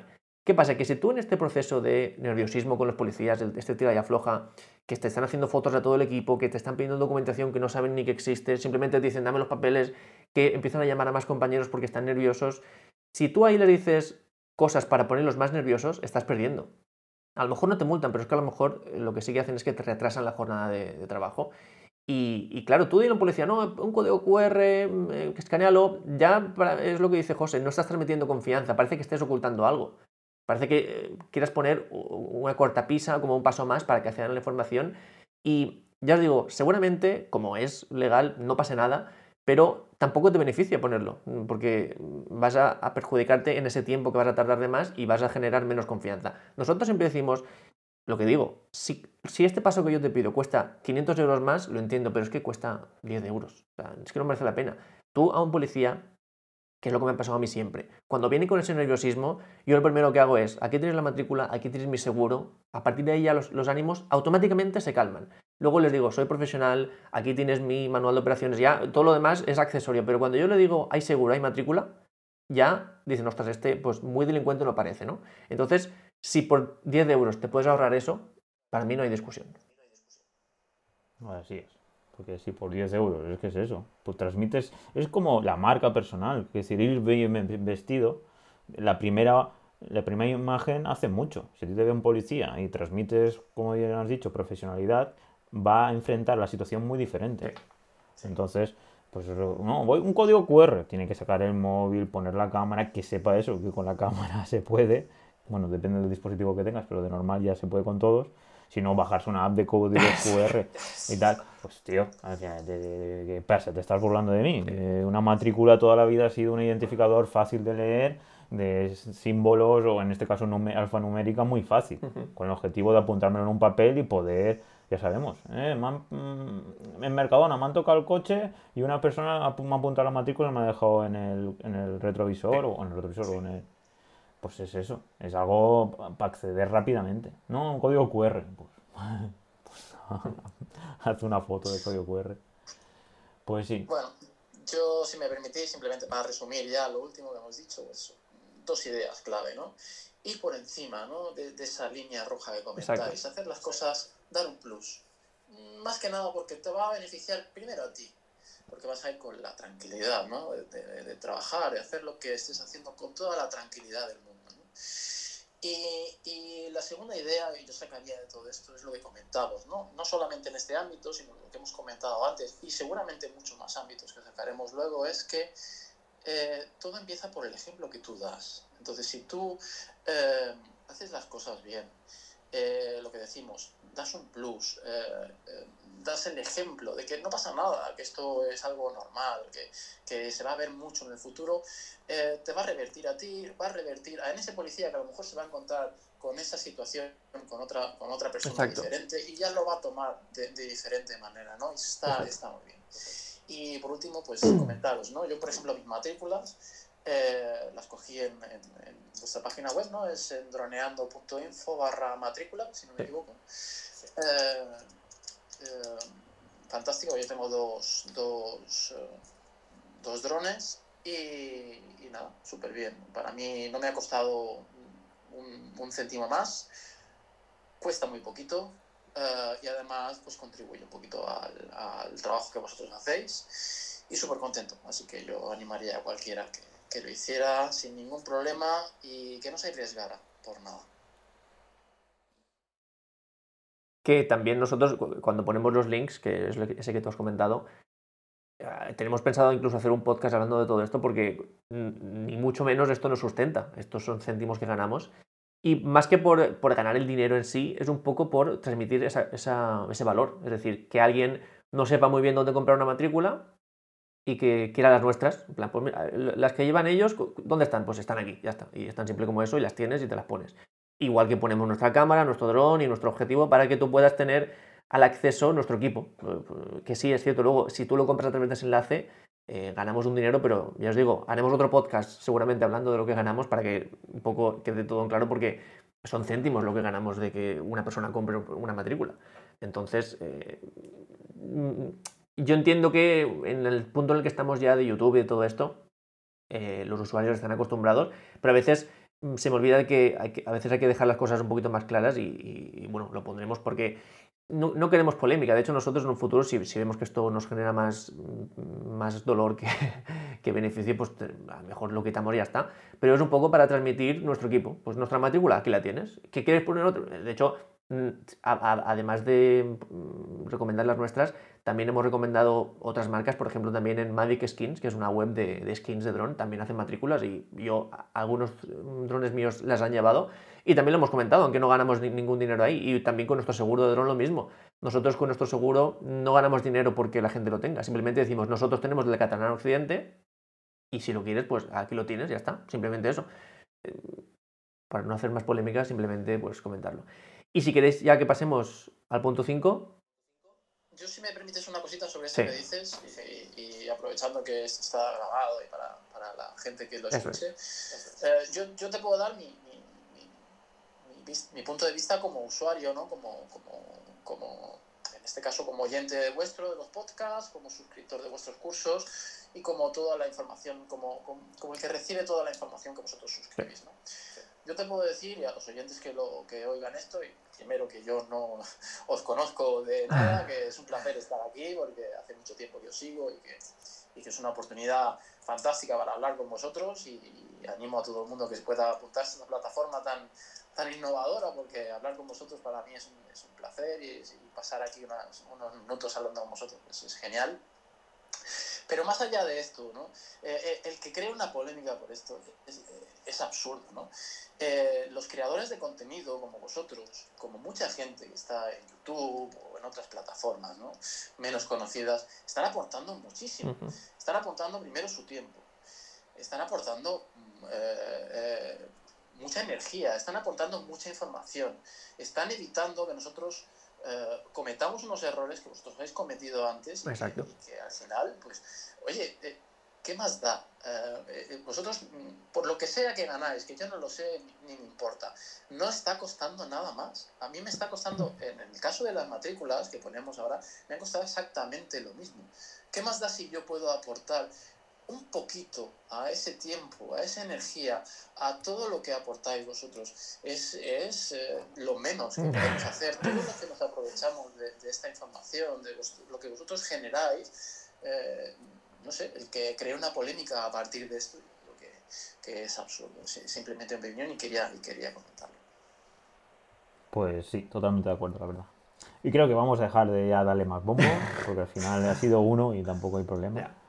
Y nada, y, y bueno, y que si quiere comentarlo, que ya le he invitado a que venga aquí al programa y que nos cuente sus argumentos, porque puede que tenga argumentos muy válidos, solo pues que, pues bueno, que por escrito también la forma de empatizar y de expresarse pues, pues cambia, ya sabemos que a la hora de leer pues lees con el tono que le quieres poner, y bueno, como dice José, el poder estar aquí en audio y poder expresarte y, y entonar y hacer... Bueno, que ya sabemos que el audio es muchísimo mejor que, que por escrito. Uh-huh. Así que pasamos ya al quinto, formación audiovisual. Sí, lo que pasa es que yo este tampoco lo haría muy largo porque con todo lo que nos ha explicado ya José de la plataforma. Sí, aquí pues bueno, simplemente animar a la gente a que, que tenga curiosidad, que sea curiosa y que no se conforme con, con nada, que siempre tenga ganas de mejorar.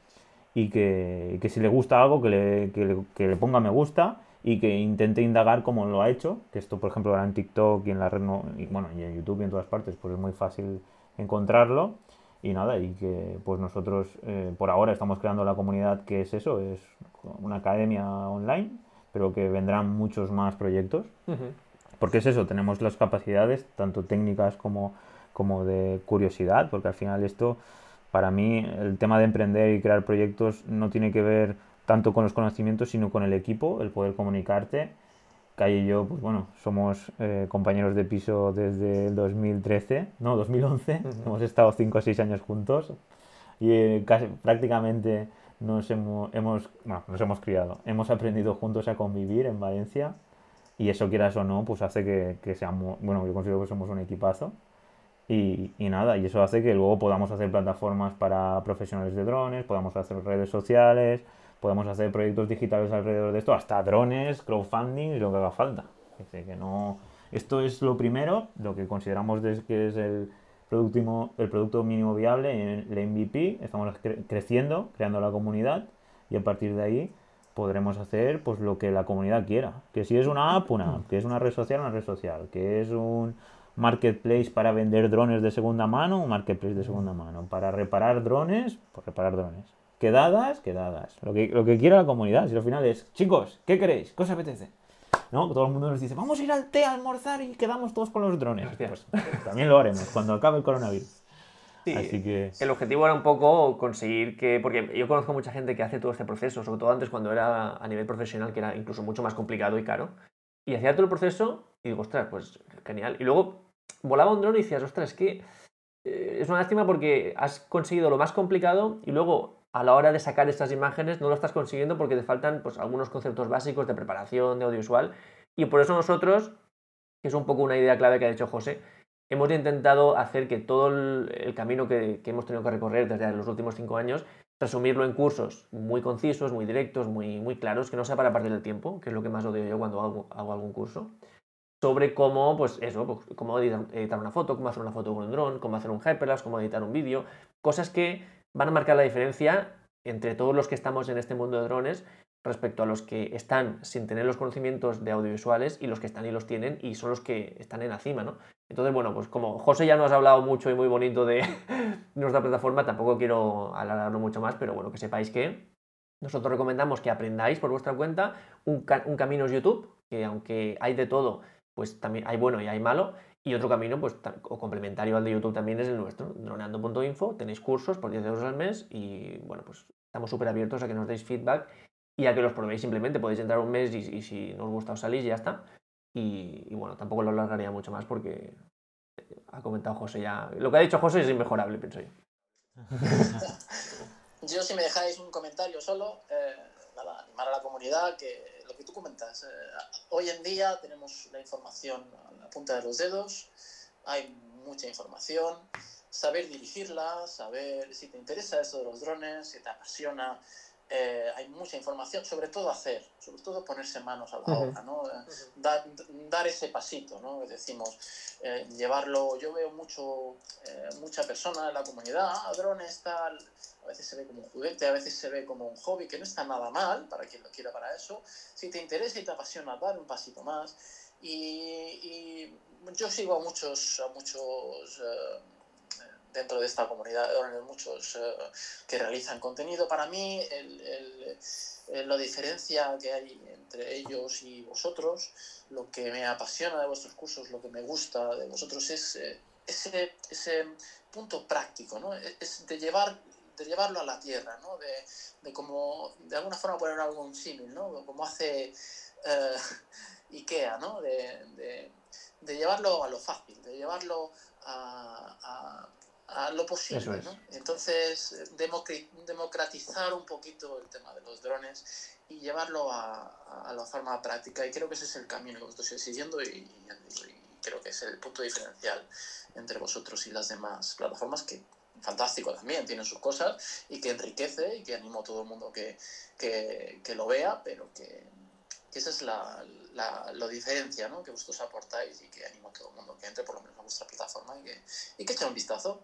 Uh-huh. Así es, porque luego está el tema de eso, de la educación. Eh, esto lo hemos hablado Calle y yo en varias ocasiones, más comenté de hacer un podcast sobre el cambio educacional a nivel mundial, pues que el concepto de universidad, ¿no? Que iba a cambiar.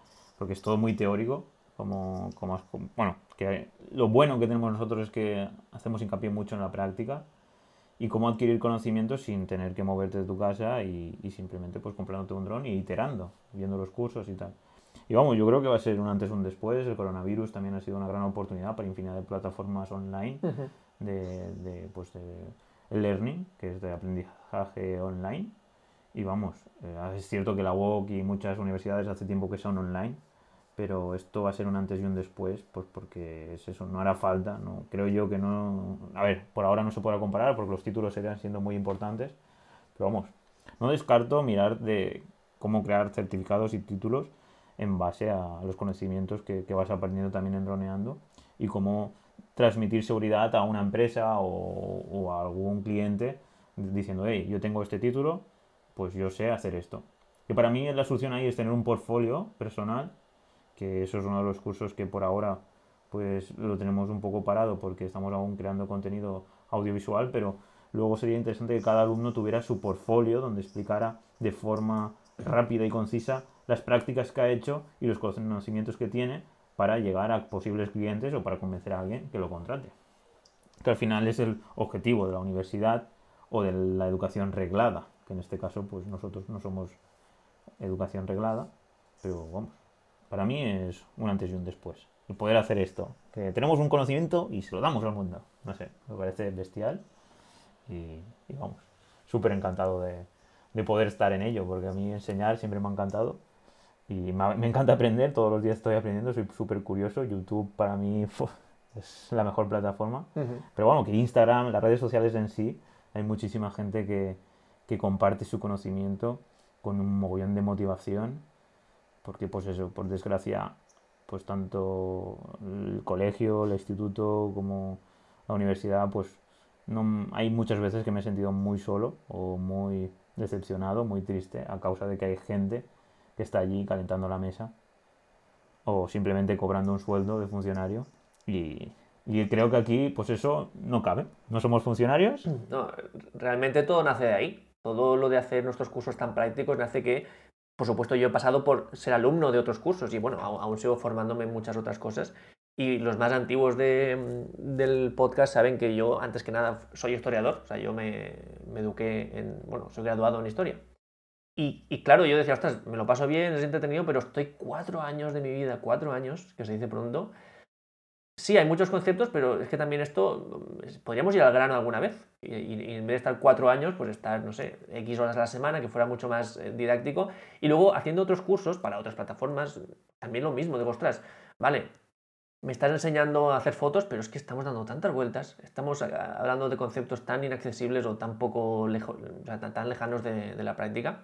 Y ya cuando mi mente hizo clic, fue cuando yo estaba en mi curso de drones, que yo hice un curso especial que costaba pues, mucho dinero, y, y era porque era un curso medio universitario, medio conato, ¿no? Y, y la, la única, bueno, la, la diferencia, habían dos diferencias, una que había muchas más horas de práctica de vuelo, y otra que los profesores eran, pues todos eran doctores en, en, en todas las cosas. Cuando el que te daba clase de, de, de localización y tal, pues era un tío que dominaba las redes G P S y GLONASS y todo, bueno, que, como que eran cracks en lo suyo. Y yo estaba ahí viendo los drones y tal, y, y decía, ostras, este tío es un crack en lo suyo, y me está enseñando a pilotar drones y cómo se hacen y tal, pero este hombre no sabe hacer una foto. No sabe directamente, o sea, no sabe ni cómo exponer, no sabe editarla, no sabe hacer un vídeo, no sabe cómo grabar, no sabe nada de frames, no entiende de calidades de imagen, de tamaños de imagen. Y, y siempre decían ellos, ostras, no, pero es súper importante porque todo el mundo va a hacer vídeo, pero por eso hay que diferenciarse, hay que ir a proyectos más específicos, a, a, de pues, hacer fotogrametría, cosas así. Y yo pensando, vale, eso es importante, pero ¿cómo vamos a utilizar nuestros ojos en un dron, que es, que es la cámara? Si no sabemos utilizar una cámara, si no sabemos cómo funciona una cámara, si no sabemos cómo, pues no sé, cómo la diferencia entre J P G y RAW, por ejemplo, es fundamental. Y esto ellos no lo sabían porque directamente les parecía algo muy secundario y para mí era la base de todo. O sea, si es que yo necesito ver a través de un dron con una cámara, tengo que dominar la cámara, ¿no? Y bueno, lo que intentamos hacer con los cursos es eso, hacerlo que el curso no dure veinte horas, que dure lo mínimo posible, teniendo en cuenta que tienes que aportar información, y que sean cosas que tú acabas el curso, sales por la puerta y lo puedas poner en práctica, que es lo que es el objetivo número uno cuando nos planteamos hacer los guiones de los cursos. Y, y bueno, es que los, al final no estamos aquí alargando, pero parece que es que nos ha dado pie José y, y tampoco quiero que sea monólogo de, de Droneando punto info, eh, quien quiera pasarse que se pase. Pero bueno, que en definitiva que estamos muy contentos conforme está funcionando la plataforma, no solo con los, las opiniones de José, sino que los alumnos cuando nos dan un feedback que es, buah, es, es rejuvenecedor prácticamente para nuestro espíritu de lo bueno que es. Así que nada, si quieres pasamos al siguiente punto, Dani. Pues sí, porque llevamos ya una hora y once, que no sé si cortar aquí o este va a ser el podcast más largo, el nuevo récord en Droneando sobre el podcast. Así que vamos a alargarlo y si luego vemos en estadísticas que la gente se va por la mitad, ya pues diremos, hasta aquí hemos llegado, chicos. Así que vamos a seguir. Y por el seguro de accidentes, pues sí, pues sí, esto también ha sido un tema bastante interesante, porque en las últimas tres semanas, pues A E S A envió un Twitter, ahí lo tenemos aquí, e informaba de que todos los drones son, es necesario que tengan eh, seguro. Y entonces sí, esto fue pues algo que fue como un jarrón de agua fría para todos los que querían estar encima de la línea roja, porque nosotros siempre recomendamos tener eh, seguro en todos los drones, pero... Es cierto de que antes de que A E S A comentara esto, había el rumor, o no se había especificado, de que los drones de menos de doscientos cincuenta gramos no les hacía falta seguro. Entonces aquí, ¡pam!, todos con el Mini dos y pues ahora obligados hasta que salga el nuevo decreto, porque claro, se supone que en el decreto, en el nuevo decreto que saldrá cuando el Estado quiera, cuando se reúnan allí, no, no sé si los ministros, no sé cómo funciona, la verdad, no sé quién tiene que reunirse para votar, pero la idea está que aún no ha salido y así que hasta este tiempo de transición es obligatorio sí o sí, según A E S A. Tenemos aquí el Twitter, o lo estará en la descripción de, de en las notas del programa, lo veréis. Y, y bueno, comentar que nosotros tenemos el de Catalana Occidente, pero que ahora mismo hay muchos, es lo que os estaba comentando, eh, en los comentarios del vídeo nos han dejado varios que estamos revisando, es más, vamos a darnos de alta uno para Mavic Mini, se supone que son veintisiete euros, porque el nuestro pues, nos costó, no sé si entre ciento cincuenta y doscientos euros, ¿verdad? Porque nosotros sí, tenemos cuatro drones y entonces pues ahí nos hicieron precio. Pero vamos. ciento cincuenta cada uno. Sí, ciento cincuenta. Y esto ya es, lo hemos repetido, el objetivo ya sabéis, es transmitir seguridad y en plan cuando alguien tenga miedo, señora, señor, no se preocupe, nosotros tenemos seguro, pase lo que pase, está cubierto. Y eso, quieras o no, a la gente le tranquiliza, porque nadie lo que quiere es tener miedo, porque si pasa algo, ¿quién lo va a curar? Porque, por suerte o por desgracia, esto bueno es algo que, que yo sí que lo comento en mi familia. Antiguamente, hace treinta, cuarenta años, a ti te pasaba algo, ibas a la seguridad social y lo cubría todo y no te preguntaban nada ni nadie. Pero hoy en día, no sé si os habéis dado cuenta, pero cada vez te preguntan más cosas cuando vas a la seguridad social, sobre todo cuando estás jugando a fútbol, a lo mejor en una pista y tal. ¿Dónde te has hecho esto? Tal. Hace falta seguro prácticamente para todo. Yo cuando jugaba a balonmano lo más normal era eso. No, estabas a jugar a balonmano, tal. Estás fuera, te haces un esguince, te rompes un dedo. Tienes que tener un seguro. Y en los últimos años cada vez más, eh, pues eso, nadie quiere estar enfermo, nadie quiere tener ningún problema, todo el mundo quiere estar resguardado y que le protejan y no sentirse, pues eso, abandonado. Entonces los seguros pues son imprescindibles, porque el Estado tampoco puede estar ahí siempre, pues no, como nos gusta hacer el burro, como lo paga el Estado, las redes sociales gratis, ir al médico, me refiero, pues da igual, hacemos el burro. Pues no. Pues a mí, si me cae un dron, pues quiero que me lo paguen y que si tengo que ir al fisio o si tengo que... y si vale doscientos mil euros el médico, no quiero que lo pague el Estado. Quiero que lo pague el seguro del susodicho dueño del dron. Sí. Y esa es la idea. Yo, sobre esta idea, eh, es algo que reflexioné después del vídeo, Dani, porque esto, bueno, nosotros siempre preparamos el guión un par de semanas, una semana y pico antes, luego lo grabamos, luego lo publicamos y justo después de publicarlo reflexioné sobre esta idea y, y se nos quedó fuera del vídeo. Y es que, vale, yo sé que a una persona ahora mismo le duele pagar ciento cincuenta euros, que bueno, ahora veremos, hay otras empresas como esta seguro francés que probaremos que son veinte y pico, y hay otro de, que nos han comentado que no conocíamos, Coverdrone, que puede ser por menos de veinte, seguramente probaremos eh, alguno de los dos, pero bueno, imaginemos, ciento cincuenta euros, que es lo que nos cuesta a nosotros, ¿no? Pues yo entiendo que a alguien ahora mismo pues le, le resultó un palo, digo, ostras, ahora para volar mi dron, que me ha costado seiscientos euros, tengo que pagar ciento cincuenta más, pues menudo palo. Yo quiero hacer la reflexión ahora mismo, es que es cierto que es un palo, pero también es cierto que gracias a la normativa actual nos estamos ahorrando un dineral en otras cosas. Y, y por poneros un ejemplo, cuando el día número uno que yo estoy trabajando, en dos mil quince, eh, yo tengo que pagarme mi formación, que en mi caso, bueno, pues como era especial me costó casi dos mil euros, pero bueno, cuatrocientos euros mínimo. Tienes que pagarte tu seguro de, de dron, que antes eran doscientos, o sea, lo mismo tenías que pagarlo.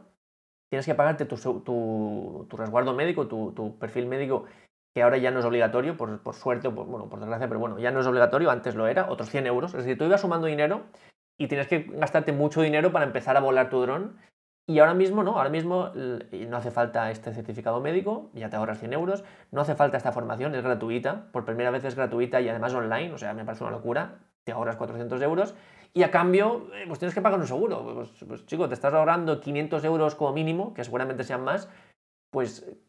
que menos que por lo menos gastarte cien, ciento cincuenta, bueno, en el mejor de los casos, veinte y pico euros al año en un seguro y a cambio de eso puedes trabajar, puedes ganar dinero con tu dron. Es decir, es que en el primer trabajo, por poco que cobres, ya lo vas a recuperar.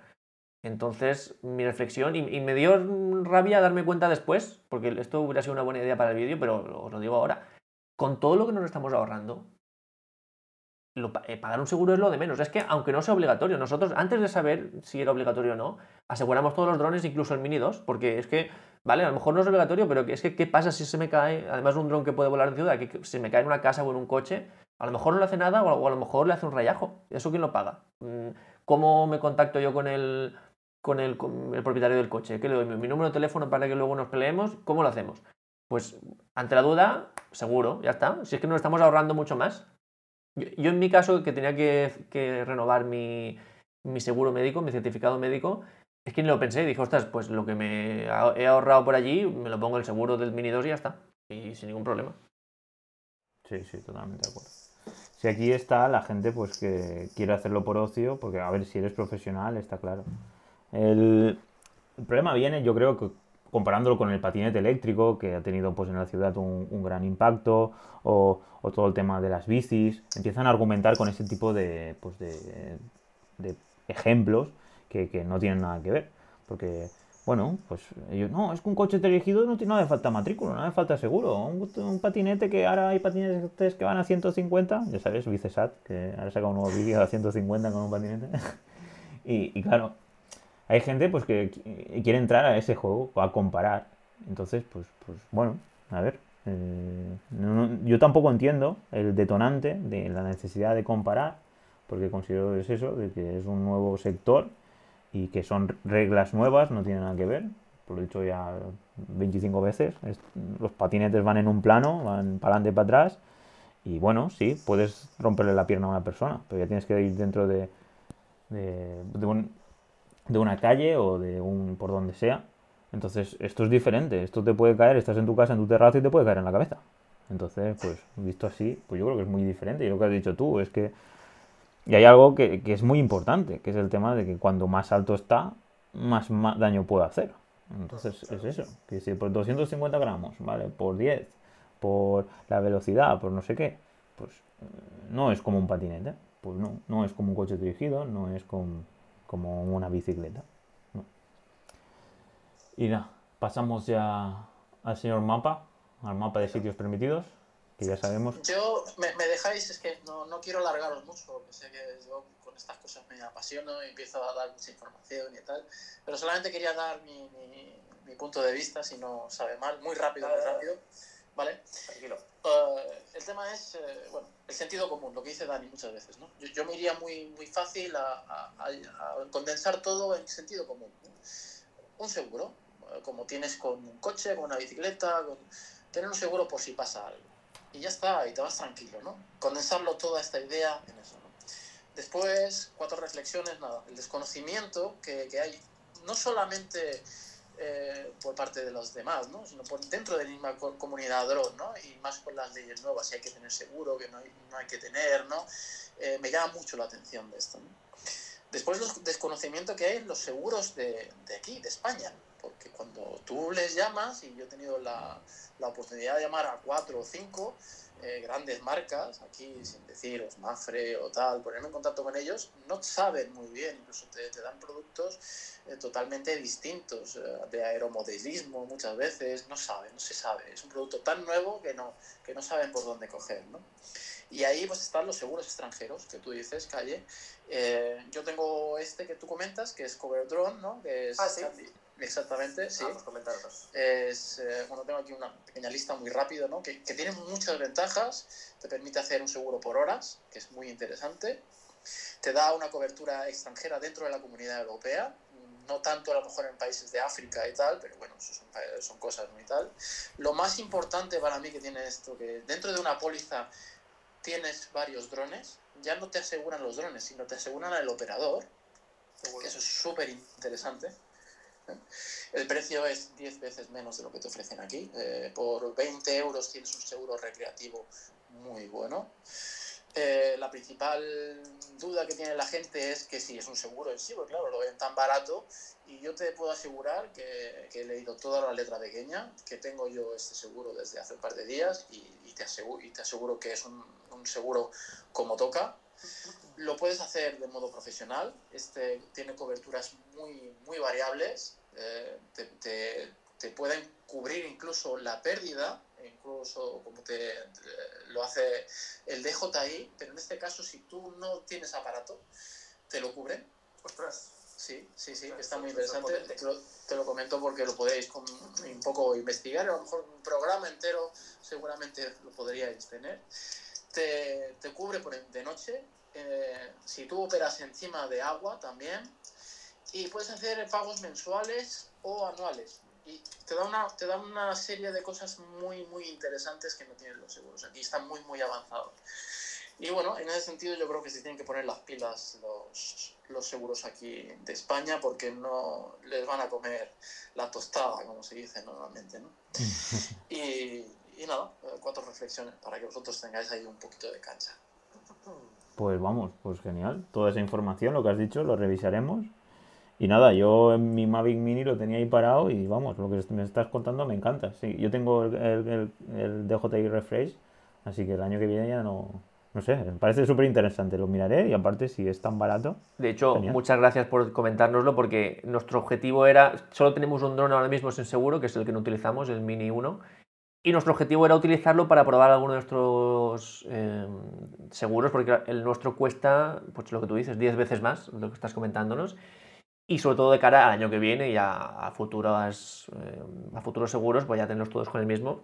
Y queremos probar alguno de estos que, que nos comentan, y bueno, lo que nos estás comentando tú eh, es muy bueno, porque hasta ayer no sabíamos mucho de este, de este seguro, y, y justo a, ahora antes del, del podcast lo hemos mirado, pero muy rápidamente. Pero bueno, con todo lo que nos comentan, yo creo que es una... O sea, seguramente lo probaremos, o sea, directamente nos haremos clientes, y con ello pues conseguiremos, bueno, tener la experiencia. Pero bueno, todo lo que comentas de momento, súper positivo, vamos, no le veo pegas. Así que en el futuro, yo creo que para el año que viene todos nuestros drones tendrán algo parecido a eso. Me alegro mucho, a ver si lo, lo veis y lo, se puede hacer, ya te digo, casi un programa entero de esto, porque es, es muy, muy interesante para la comunidad, y creo que, bueno, que, que ahorra mucho dinero y... Y bueno, lo importante es eso, que la gente pruebe cositas, y por diecisiete, veinte euros tienes un seguro recreativo básico, y después ya, pues, si quieres algo más profesional, incluso te, te pueden asegurar eh, para robos, hurtos, y una, una cuota que, que no es mucho más grande, unos ciento cincuenta, doscientos euros, tienes una cobertura súper completa. No, tampoco me pagan nada, ¿eh? Lo digo a todos, se van a creer que tal, pero yo lo digo un poco para... para para ayudar, ¿no? Para dar información, qué que bueno. Es muy interesante. Genial. No, no, sí, al final, sí, aquí estamos para aprender todos, y esto es lo bueno de tener una comunidad, y nosotros, vamos, ya sabéis que estamos súper abiertos. Es cierto que pues pagamos el dominio y creamos el contenido en YouTube, pero si estas herramientas funcionan, por ejemplo, está Mike, que, que acaba de entrar hace un rato, hace unos minutos, que también si quiere hablar sobre el tema, estamos hablando de seguros. Y, y nada, a mí me está encantando, ¿eh? No sé, Caña, qué opinas sobre utilizar sí. eh, esto, lo de Clubhouse.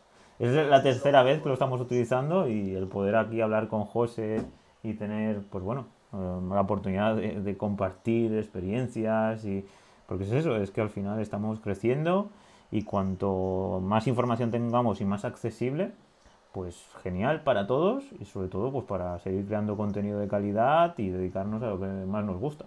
Y si es ocio, pues el hobby.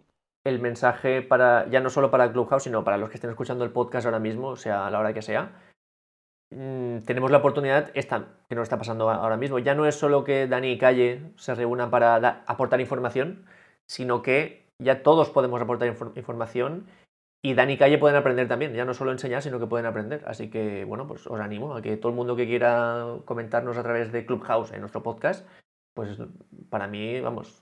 algo muy especial. Y si... Pues pasamos al mapa ya. Venga. Al señor mapa. Sí. Pero bueno, esto también muy rápido, porque ya lo hemos hablado en muchísimas ocasiones, que sabemos que en En Aire, que nosotros hicimos un enlace para, para pues, ir más rápido, porque En Aire Drones, pues para mí, pues droneando punto info barra mapa es más fácil. Sí. Sí. Y ahí accedemos al mapa de, a nivel nacional, de donde podemos ver los C T Rs, donde están los aeródromos, las zonas de ultraligeros, las zonas ZEPA, bueno, donde salen infinidad de circulitos y de recuadros, donde, donde hay veces que parece un lío.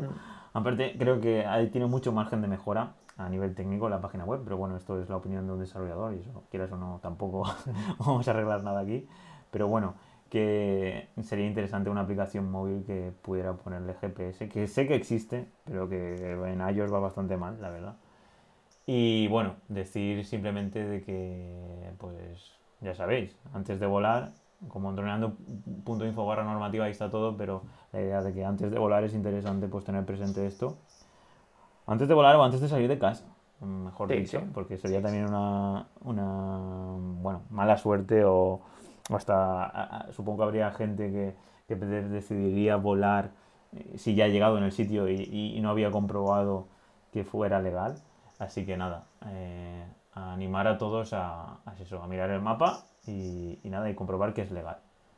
Hay otro tema que son las zonas ZEPA, que esto ya, como hemos comentado antes, es un tema más de intentar negociar o informar. Bueno, simplemente comentaros que tenemos una masterclass que hizo ahí Calle, súper guay, que está también en los cursos. Y nada, no sé si quieres aportar algo, tanto Calle como José o como Mike. Yo muy rápidamente, simplemente decir que esto va un poco de la mano de la planificación de vuelo, que para nosotros es muy importante hacer un planning de planos de todo lo que queramos grabar, que esto, bueno, somos pesadísimos en todos los lados, en YouTube con este tema, y en, y en podcast, y en todos los lados, y en los cursos. en que siempre es importante pensar qué queremos grabar antes de ir a grabarlo, pues esto va paralelo con buscar si en ese sitio en el que vamos a grabar podemos volar, que es lo que estamos hablando aquí. Así que esto forma parte de la planificación el día antes, la semana de antes, cuando podáis, tener claro dónde se puede volar, simplemente eso. Bueno, yo simplemente dar un tip, uh, es una, una página de, que se llama En Aire Planea, no sé si lo habéis comentado alguna vez vosotros o si lo habéis visto, y esta página, que también es muy similar al que tiene En Aire Drones, eh, es para planificar y gestionar trabajos aéreos, ¿vale? No sé si la habéis probado. No la hemos, o sea, la hemos visto, pero no la hemos comentado aún, porque como es una cosa un, un poco demasiado nueva, queríamos tener algo más, más en claro antes de empezar a comentarlo, pero bueno, coméntanos tú si quieres. Para echarle un vistazo, es una cosita más, es una herramienta y como tal, pues nada, tenerla a mano y si algún día pues si lo queréis probar, da una serie de herramientas, es interesante, hay que desarrollarla más, con estas, estas cosas que hace un poco En Aire, pero está interesante, está interesante. Así que nada, dar ese pequeño tip, a ver si le sirve a vuestros, a vuestros suscriptores. Y bueno, es una, es una herramienta. Sí, nuestro objetivo era testearla un poquito antes nosotros, para no dar ahí la información sin más, porque ahora está un poco... Porque también En Aire, a, a lo largo de estos años, ha sacado varias herramientas de este estilo, también en, en modo apps, que pues por desgracia pues no han, no, no han, fructif- no han, no han seguido y al final pues se han abandonado. Entonces queríamos testearla bien, ver que eso es algo más sólido y luego ya pues seguramente a ofrecer contenido sobre el tema. Pero bueno, sí que es cierto que tener este tipo de iniciativas nos parece súper interesante y creo que es el futuro para, nos, para nosotros. Pero bueno, la testearemos antes, bastante antes de dar información sobre ella. Genial. Pues muy bien, veremos. Pues sí, sí, yo sí que la había entrado en En Aire Planea, pero es eso, no hemos tenido la oportunidad de probarlo. Ah, pero bueno, vamos, vamos, lo veremos y tiene que estar guay. Así que pasamos ya al octavo, ya estamos casi a la recta final, llevamos ya aquí una hora y media. Esto ya empieza a molar ya, podemos estar aquí eh, tres o cuatro horas aquí hablando. A la próxima nos preparamos aquí la comida y, y, y comemos juntos. Así que vamos a pasar ya al ocho, la normativa, que aquí es eso lo que estamos hablando antes, las reglas de juego.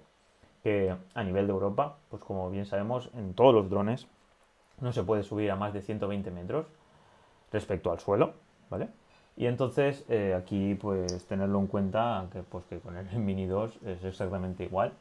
Y algo llamativo o algo interesante es en ciudad. En ciudad, pues la gran virtud de los drones de menos de doscientos cincuenta gramos es que podemos volar hasta una altura de veinte metros. Y esto, pues, quieras o no, pues nos permite pues, hacer planos pues, muy interesantes. Uh-huh. Nosotros tenemos la suerte de tener a vivir en Altea. Ahora mismo, pues, yo estoy aquí en Altea. Ahora, bueno, ahora hoy mismo estaré subiendo a Barcelona, porque estamos grabando el lunes, ya sabéis, en Clubhouse. Estamos en directo, pero el miércoles saldrá en podcast. Y estaré ya subiendo a Barcelona. Pero aquí estamos al lado de Benidorm también, que es una gran ciudad con rascacielos, la, la ciudad de Europa con más rascacielos que hay. Y, y nada, con el edificio más alto de Europa, que es el edificio, eh, vamos, de, con, con casas para vivir. Sí. Que, que no, no es que sea el más alto de Europa, la construcción más alta, pero residencial sí, que es el, el Intempo. Edificio Intempo. Aquí está mi calle, para ayudarme. Y bueno, y muy interesante esto, el tener un pequeñín, un dron casi tan, tan pequeñito, que nos permite todo esto. Así que respecto a la normativa, pues, pues poco más. Deciros que tenemos, ya lo he dicho antes, eh, droneando punto info barra normativa, que puede ser interesante para acceder rápidamente, tenerlo a mano y, y eso lo iremos mejorando e iterando en base a, a lo que vaya saliendo en A E S A, que es lo que vamos a comentar ahora como final, el nueve, información, que es cómo estar actualizado al día, quién es la fuente de información. Yo ma- matizar un poco antes de que pasemos sobre los veinte metros. Porque esto es otro de esos puntos que ha quedado un poco medio borroso con la nueva normativa, porque lo que iba a aparecer, según la nueva normativa europea, es que también podíamos estar en ciudad con el Mini dos, por ejemplo, con un dron de menos de doscientos cincuenta gramos, hasta ciento veinte metros también, que es un poco lo que decía la normativa. ¿Qué pasa? Que luego también A E S A ha hecho una serie de comunicados, anexos, documentos anexos a, a esta normativa, y sí que en alguno de ellos ha especificado que no, que sigue siendo veinte metros. Esto seguramente va a estar un poco borroso hasta que aparezca otra vez ese Real Decreto y es muy posible, yo creo que no, creo que con el Real Decreto lo, lo, lo, lo pondrán a veinte metros porque existe ese miedo aún, pero cabe la posibilidad de que no, de que estos drones pequeños, como puede pasar en otros países europeos, sí que puedan volar hasta ciento veinte metros de altura también en ciudad, ¿no? Entonces, bueno, es todo esto que ahora mismo está un poco borroso, seguramente en el futuro cambie, y para ello es un poco lo que comentamos en el punto nueve, la información. No solo es saber cómo están las cosas ahora, sino tener las herramientas para conocer cómo pueden estar en el futuro cuando cambien, que es lo que queremos hacer hincapié en el punto número nueve, estar informados, um, que es lo que iba a comentarnos Dani ahora. Así es. No sé si alguno quiere aportar algo antes de que pasemos de la normativa, como bien ha aportado Calla. José o Bueno, yo sobre la normativa, eh, comentar eso. Eh, sentido común sobre todas las cosas, más allá de la normativa, porque las normativas están cambiando mucho, no hay nada, incluso a, a, a nuestro, los que se encargan de, de hacer las leyes tampoco lo tienen muy claro. Eso es. Entonces, estar muy informados, estar muy al tanto en vuestra página, en otros, en otras páginas, estar dentro de la comunidad, formar una, una tribu, que, que estar eso, al día y tener sentido común sobre todo, ¿no? Más allá de estar muy preocupados por la normativa, porque tanto el exceso como, como no estar preocupados creo que es un error. Entonces, estar ahí. En... Sí, y respecto a esa idea del, de que comenta José, Eh, de que ni los propios, los que hacen los, las normas lo tienen claro, eso es brutal, porque es una idea que, dicho así simple, se dice rápido, pero, pero es que está pasando. A cualquiera que haya asistido a estas famosas charlas de, de AESA, que duran horas y horas mmm, viendo un PowerPoint, eh, se, te das cuenta de que eso, de que todo ha venido de una forma tan brusca para ellos que ni ellos mismos tienen muy claro cómo van a, a manejarlo en el futuro. Y nos pasa eso, que estamos en una legislación que es un poco borrosa, no está bien definida, y sin ir más lejos, una de las cosas que, que, que dice la normativa es que cuando estemos en una ciudad, por ejemplo, o donde sea, con un dron de menos de doscientos cincuenta gramos, no prohíbe explícitamente que sobrevueles a personas ajenas, o sea, no está prohibido, pero sí que te dice que en la medida de lo posible lo evites. Eh, esto como normativa es un poco extraño, es más un sermón o, o una recomendación, pero es, tiene forma de ley, es decir, la ley pone eso, no está prohibido, pero evítalo.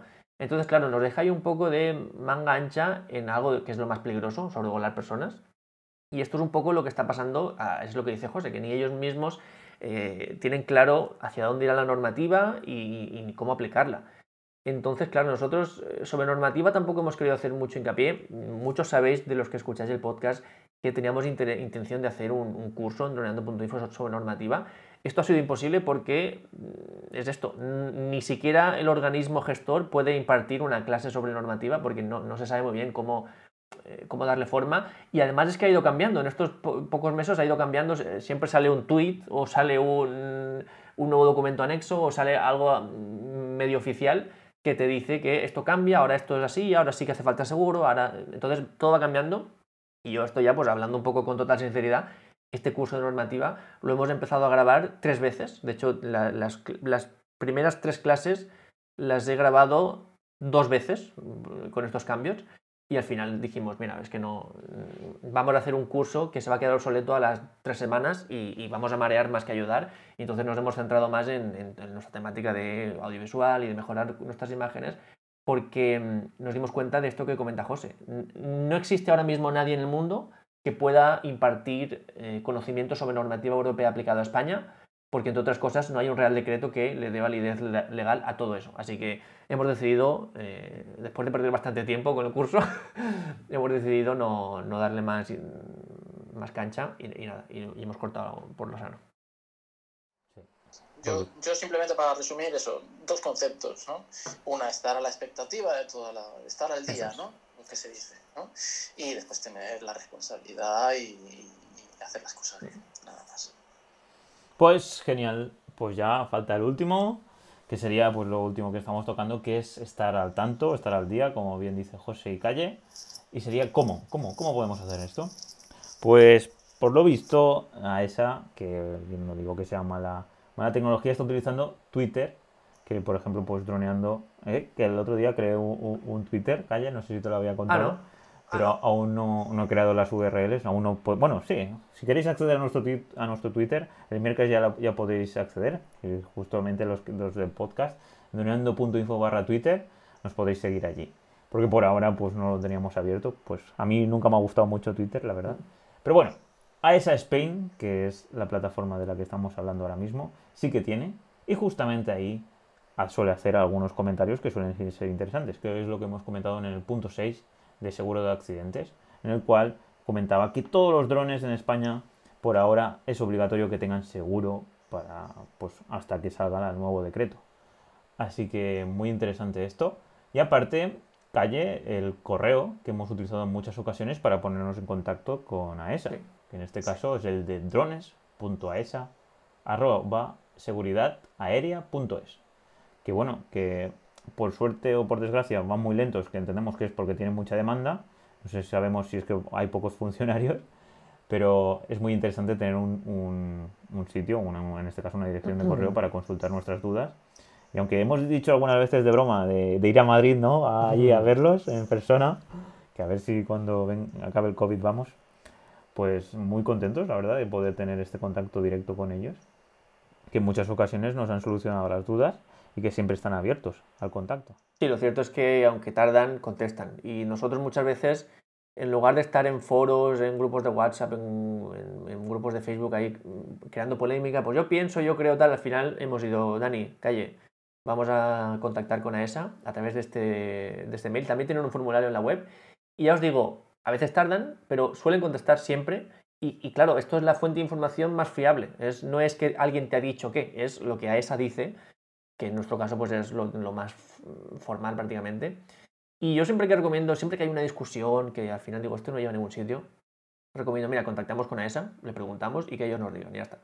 Y, y yo, algunas de las cosas más, más pilares que me han servido en tema normativa, sobre todo en la antigua, ha sido gracias a contactar con AESA y luego en ese hilo de mail intentar eh, ir sacando ideas. Y yo recomiendo que todo aquel que tenga alguna duda, por supuesto, que nos haga comentarios en YouTube y lo que sea, pero si tienes una duda así muy específica que está un poco borrosa, les preguntas a AESA y ellos seguramente te ayuden.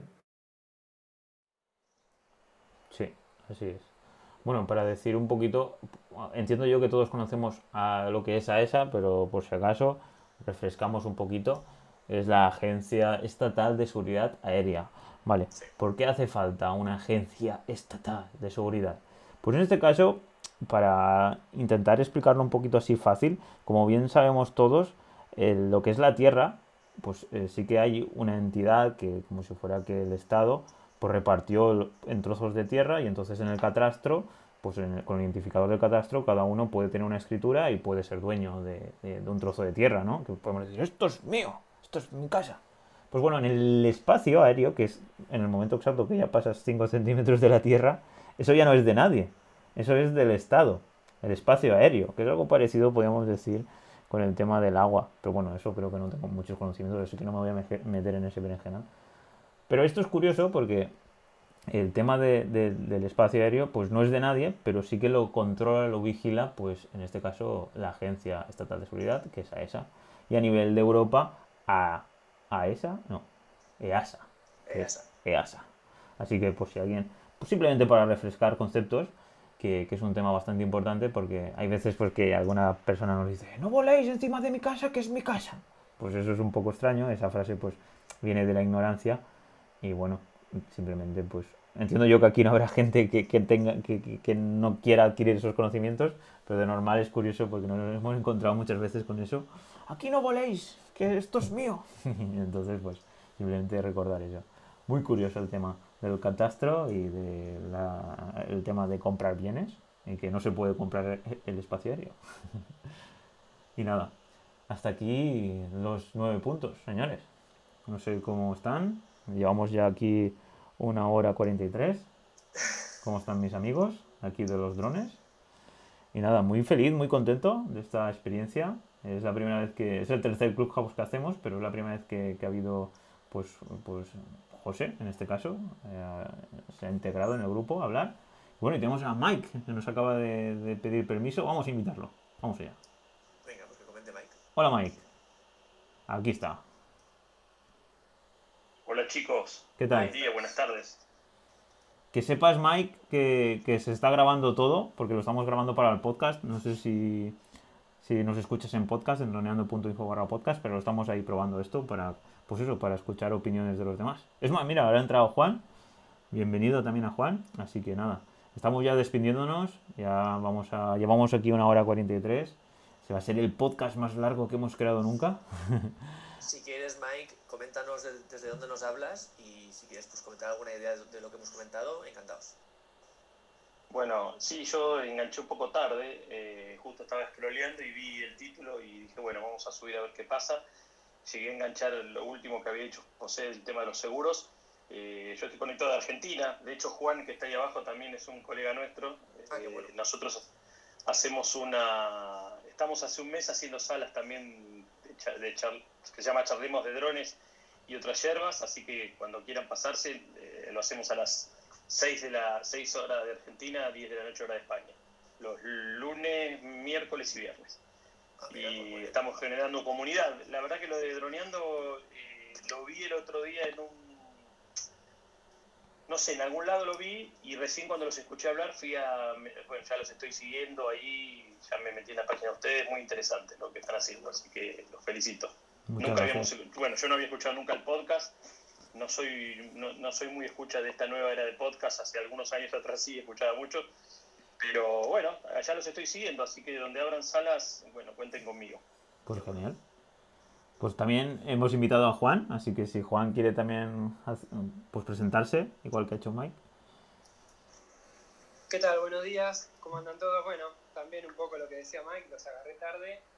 Básicamente soy un seguidor de Mike, también dronero de acá de Argentina, y bueno, siempre que veo que, que se meten en, alguna, en algún room, eh, los sigo, y justo este Droneando me interesó, pero bueno, llegué medio tarde, así que lo mismo que dice Mike, digo, estaré atento eh, a todo. Mismo también invito a, a lo que hace Mike, está buenísimo, los lunes, miércoles y viernes. Eh, lo vengo escuchando siempre, a veces, ahora fui papá hace poco, así que estuve un poco ahí solo de escucha, pero tampoco iremos iremos participando un poco más, así que bueno, eso. Pues genial. Pues sí que podríamos un día eh, conectarnos con ellos, Dani. ¿Han dicho lunes, miércoles y, y viernes? Sí, lunes, mira, justo esta semana, como mañana es el lanzamiento del D J I F P V, sí, vamos a hacer una sala en vivo, como en simultáneo con lo que es el lanzamiento. No sabemos para qué, pero lo vamos a hacer. Eh, entonces la, la, la sala del lunes la pasamos al martes. Entonces esta semana vamos a estar el martes eh, y el viernes. Vale. Y las, las semanas normalmente son lunes, miércoles y viernes a las seis de la tarde hora de Argentina. Qué bueno. diez de la noche hora de España. De hecho, tenemos varios colegas que se conectan eh, españoles. Así que cuando tengan ganas de darse una vuelta y charlar un rato, bienvenidos. Cuenta conmigo, yo me pasaré seguramente. Pues nosotros, a ver, nosotros es a las doce todos los lunes de hora española y nosotros lo grabamos para nuestro podcast, que nosotros llevamos pues eso, doscientos veinte capítulos de podcast y nada, pues muy interesante todo lo que comentáis. Así que... Mira, te, solo, solo una, aporta, una, como dicen ustedes, una aportación. Ahí escuché que Cayetano, bueno, de hecho ya los estoy siguiendo, abrió una cuenta de Twitter. Sería interesante si vos ahí en esa cuenta de Twitter, más allá de que la uses para lo que la uses, pongas los links de esta sala. Entonces, cualquiera que te siga en Twitter, linkea directamente y lo agenda en su teléfono para ya directamente saber el, el momento en que abre la sala. Ah, muy bien. Genial. Perfecto. Sí, sí, sí. De igual forma lo tenemos en Instagram también, nosotros en droneando punto info barra Instagram, droneando punto info barra enlaces.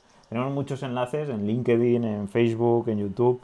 Casi todo va directamente, en este caso cuando grabamos hoy lunes, va en enlaces, droneando punto info barra enlaces, tenemos todo. Y, y nada, pero genial. En Twitter ahora vamos a empezar también, lo vamos a automatizar. Y nada, en, cuando, en, cuando estemos en más sitios, pues llegaremos a más gente. Porque aquí en España, pues, están cambiando, no sé si lo sabéis, pero la normativa ha cambiado el, uno, el, el treinta y uno de diciembre en toda Europa. Y aquí estamos, pues, intentando aclarar dudas, que es de lo que trataba este podcast, sobre todo del Mini dos. Y, y nada, un placer. Y por mí vamos despidiéndonos. ¿Qué es eso? Son, ya llevamos una hora cuarenta y ocho. Sí, pero es que creo que ha sido Mike, creo que ha dicho que quería comentar algo sobre el tema seguros o algo así, o me he confundido yo, no sé. No, no, sola, solamente que había enganchado justo lo que dijo José, de, ah. lo, lo que no llegué a, lo que yo no llegué a escuchar Igual seguramente son esos son seguros que sirven para, para Europa o para España. Sí. No, acá en la Argentina son, son diferentes, pues claro, es en función a la regulación que tenemos nosotros. Claro. Eh, así que no, no, no, no todo bien, así que los, ya, personalmente ya los he estado siguiendo y bueno, este, estamos conectados. Perfecto. Pues nada, Dani. Pues si quieres nos despedimos, te tocaría a ti. Y si quieres luego seguimos ah, hablando. En el, eh, si queréis nos quedamos un ratito más. Pero respecto bueno, a, yo, al podcast... Yo simplemente, antes de que acabéis, si, si es posible, nada, daros las gracias por todo el contenido que ponéis. Eh, dar un saludo a los amigos Mike y Juan desde allí, de Argentina, que siempre es un gusto ver otras comunidades de, otro, de, otro, de otros sitios, ¿no?, tan diferentes. Animar a todo el mundo que entre en las plataformas como estas, que son muy, muy, muy interesantes, muy colaborativas, ¿no? Eh, el que escuche el podcast, que... y que vea que, que, que es posible hablar un poquito con vosotros de forma más directa, es una gozada. Eh, hacer un poquito de tribu, ¿no?, para el Clubhouse, que, que todo el mundo pueda, pueda aportar algo. Y que tenéis una invitación para venir aquí a Mallorca, donde vivo yo, con todos los gastos pagados, para que hagáis planos y nos podamos ver y podáis estar aquí todo el tiempo que queráis, que, que estáis invitados. Vale, pues muchísimas gracias. Qué grande, José. Por Dios, eso es. Pues ojalá. Me tomo el primer año. En ocho o nueve horitas. Pues venga, aquí, aquí te espero. Ojalá que en un futuro podamos reunirnos y, y por supuesto hacer quedadas de drones, es una pasada. Así que nada, si queréis despido el podcast y así vamos cerrando cositas. Eh, simplemente deciros que hasta aquí el programa de esta semana, chicos. Muchísimas gracias por todo vuestro apoyo, vuestras valoraciones de cinco estrellas en iTunes, vuestros me gustas y comentarios en iVoox, y también por seguirnos en Spotify, que no para de crecer eso en cuanto a podcast. Y finalmente, muchísimas gracias por apuntaros a nuestros cursos en droneando punto info, ya sabéis, diez euros al mes, y nuestra comunidad va creciendo gracias a, a vosotros. Así que nada, un placer, nos escuchamos cada miércoles, como siempre, a las seis treinta y seis. Hasta entonces, muy buena semana. Un saludo, drones. Chao, chao.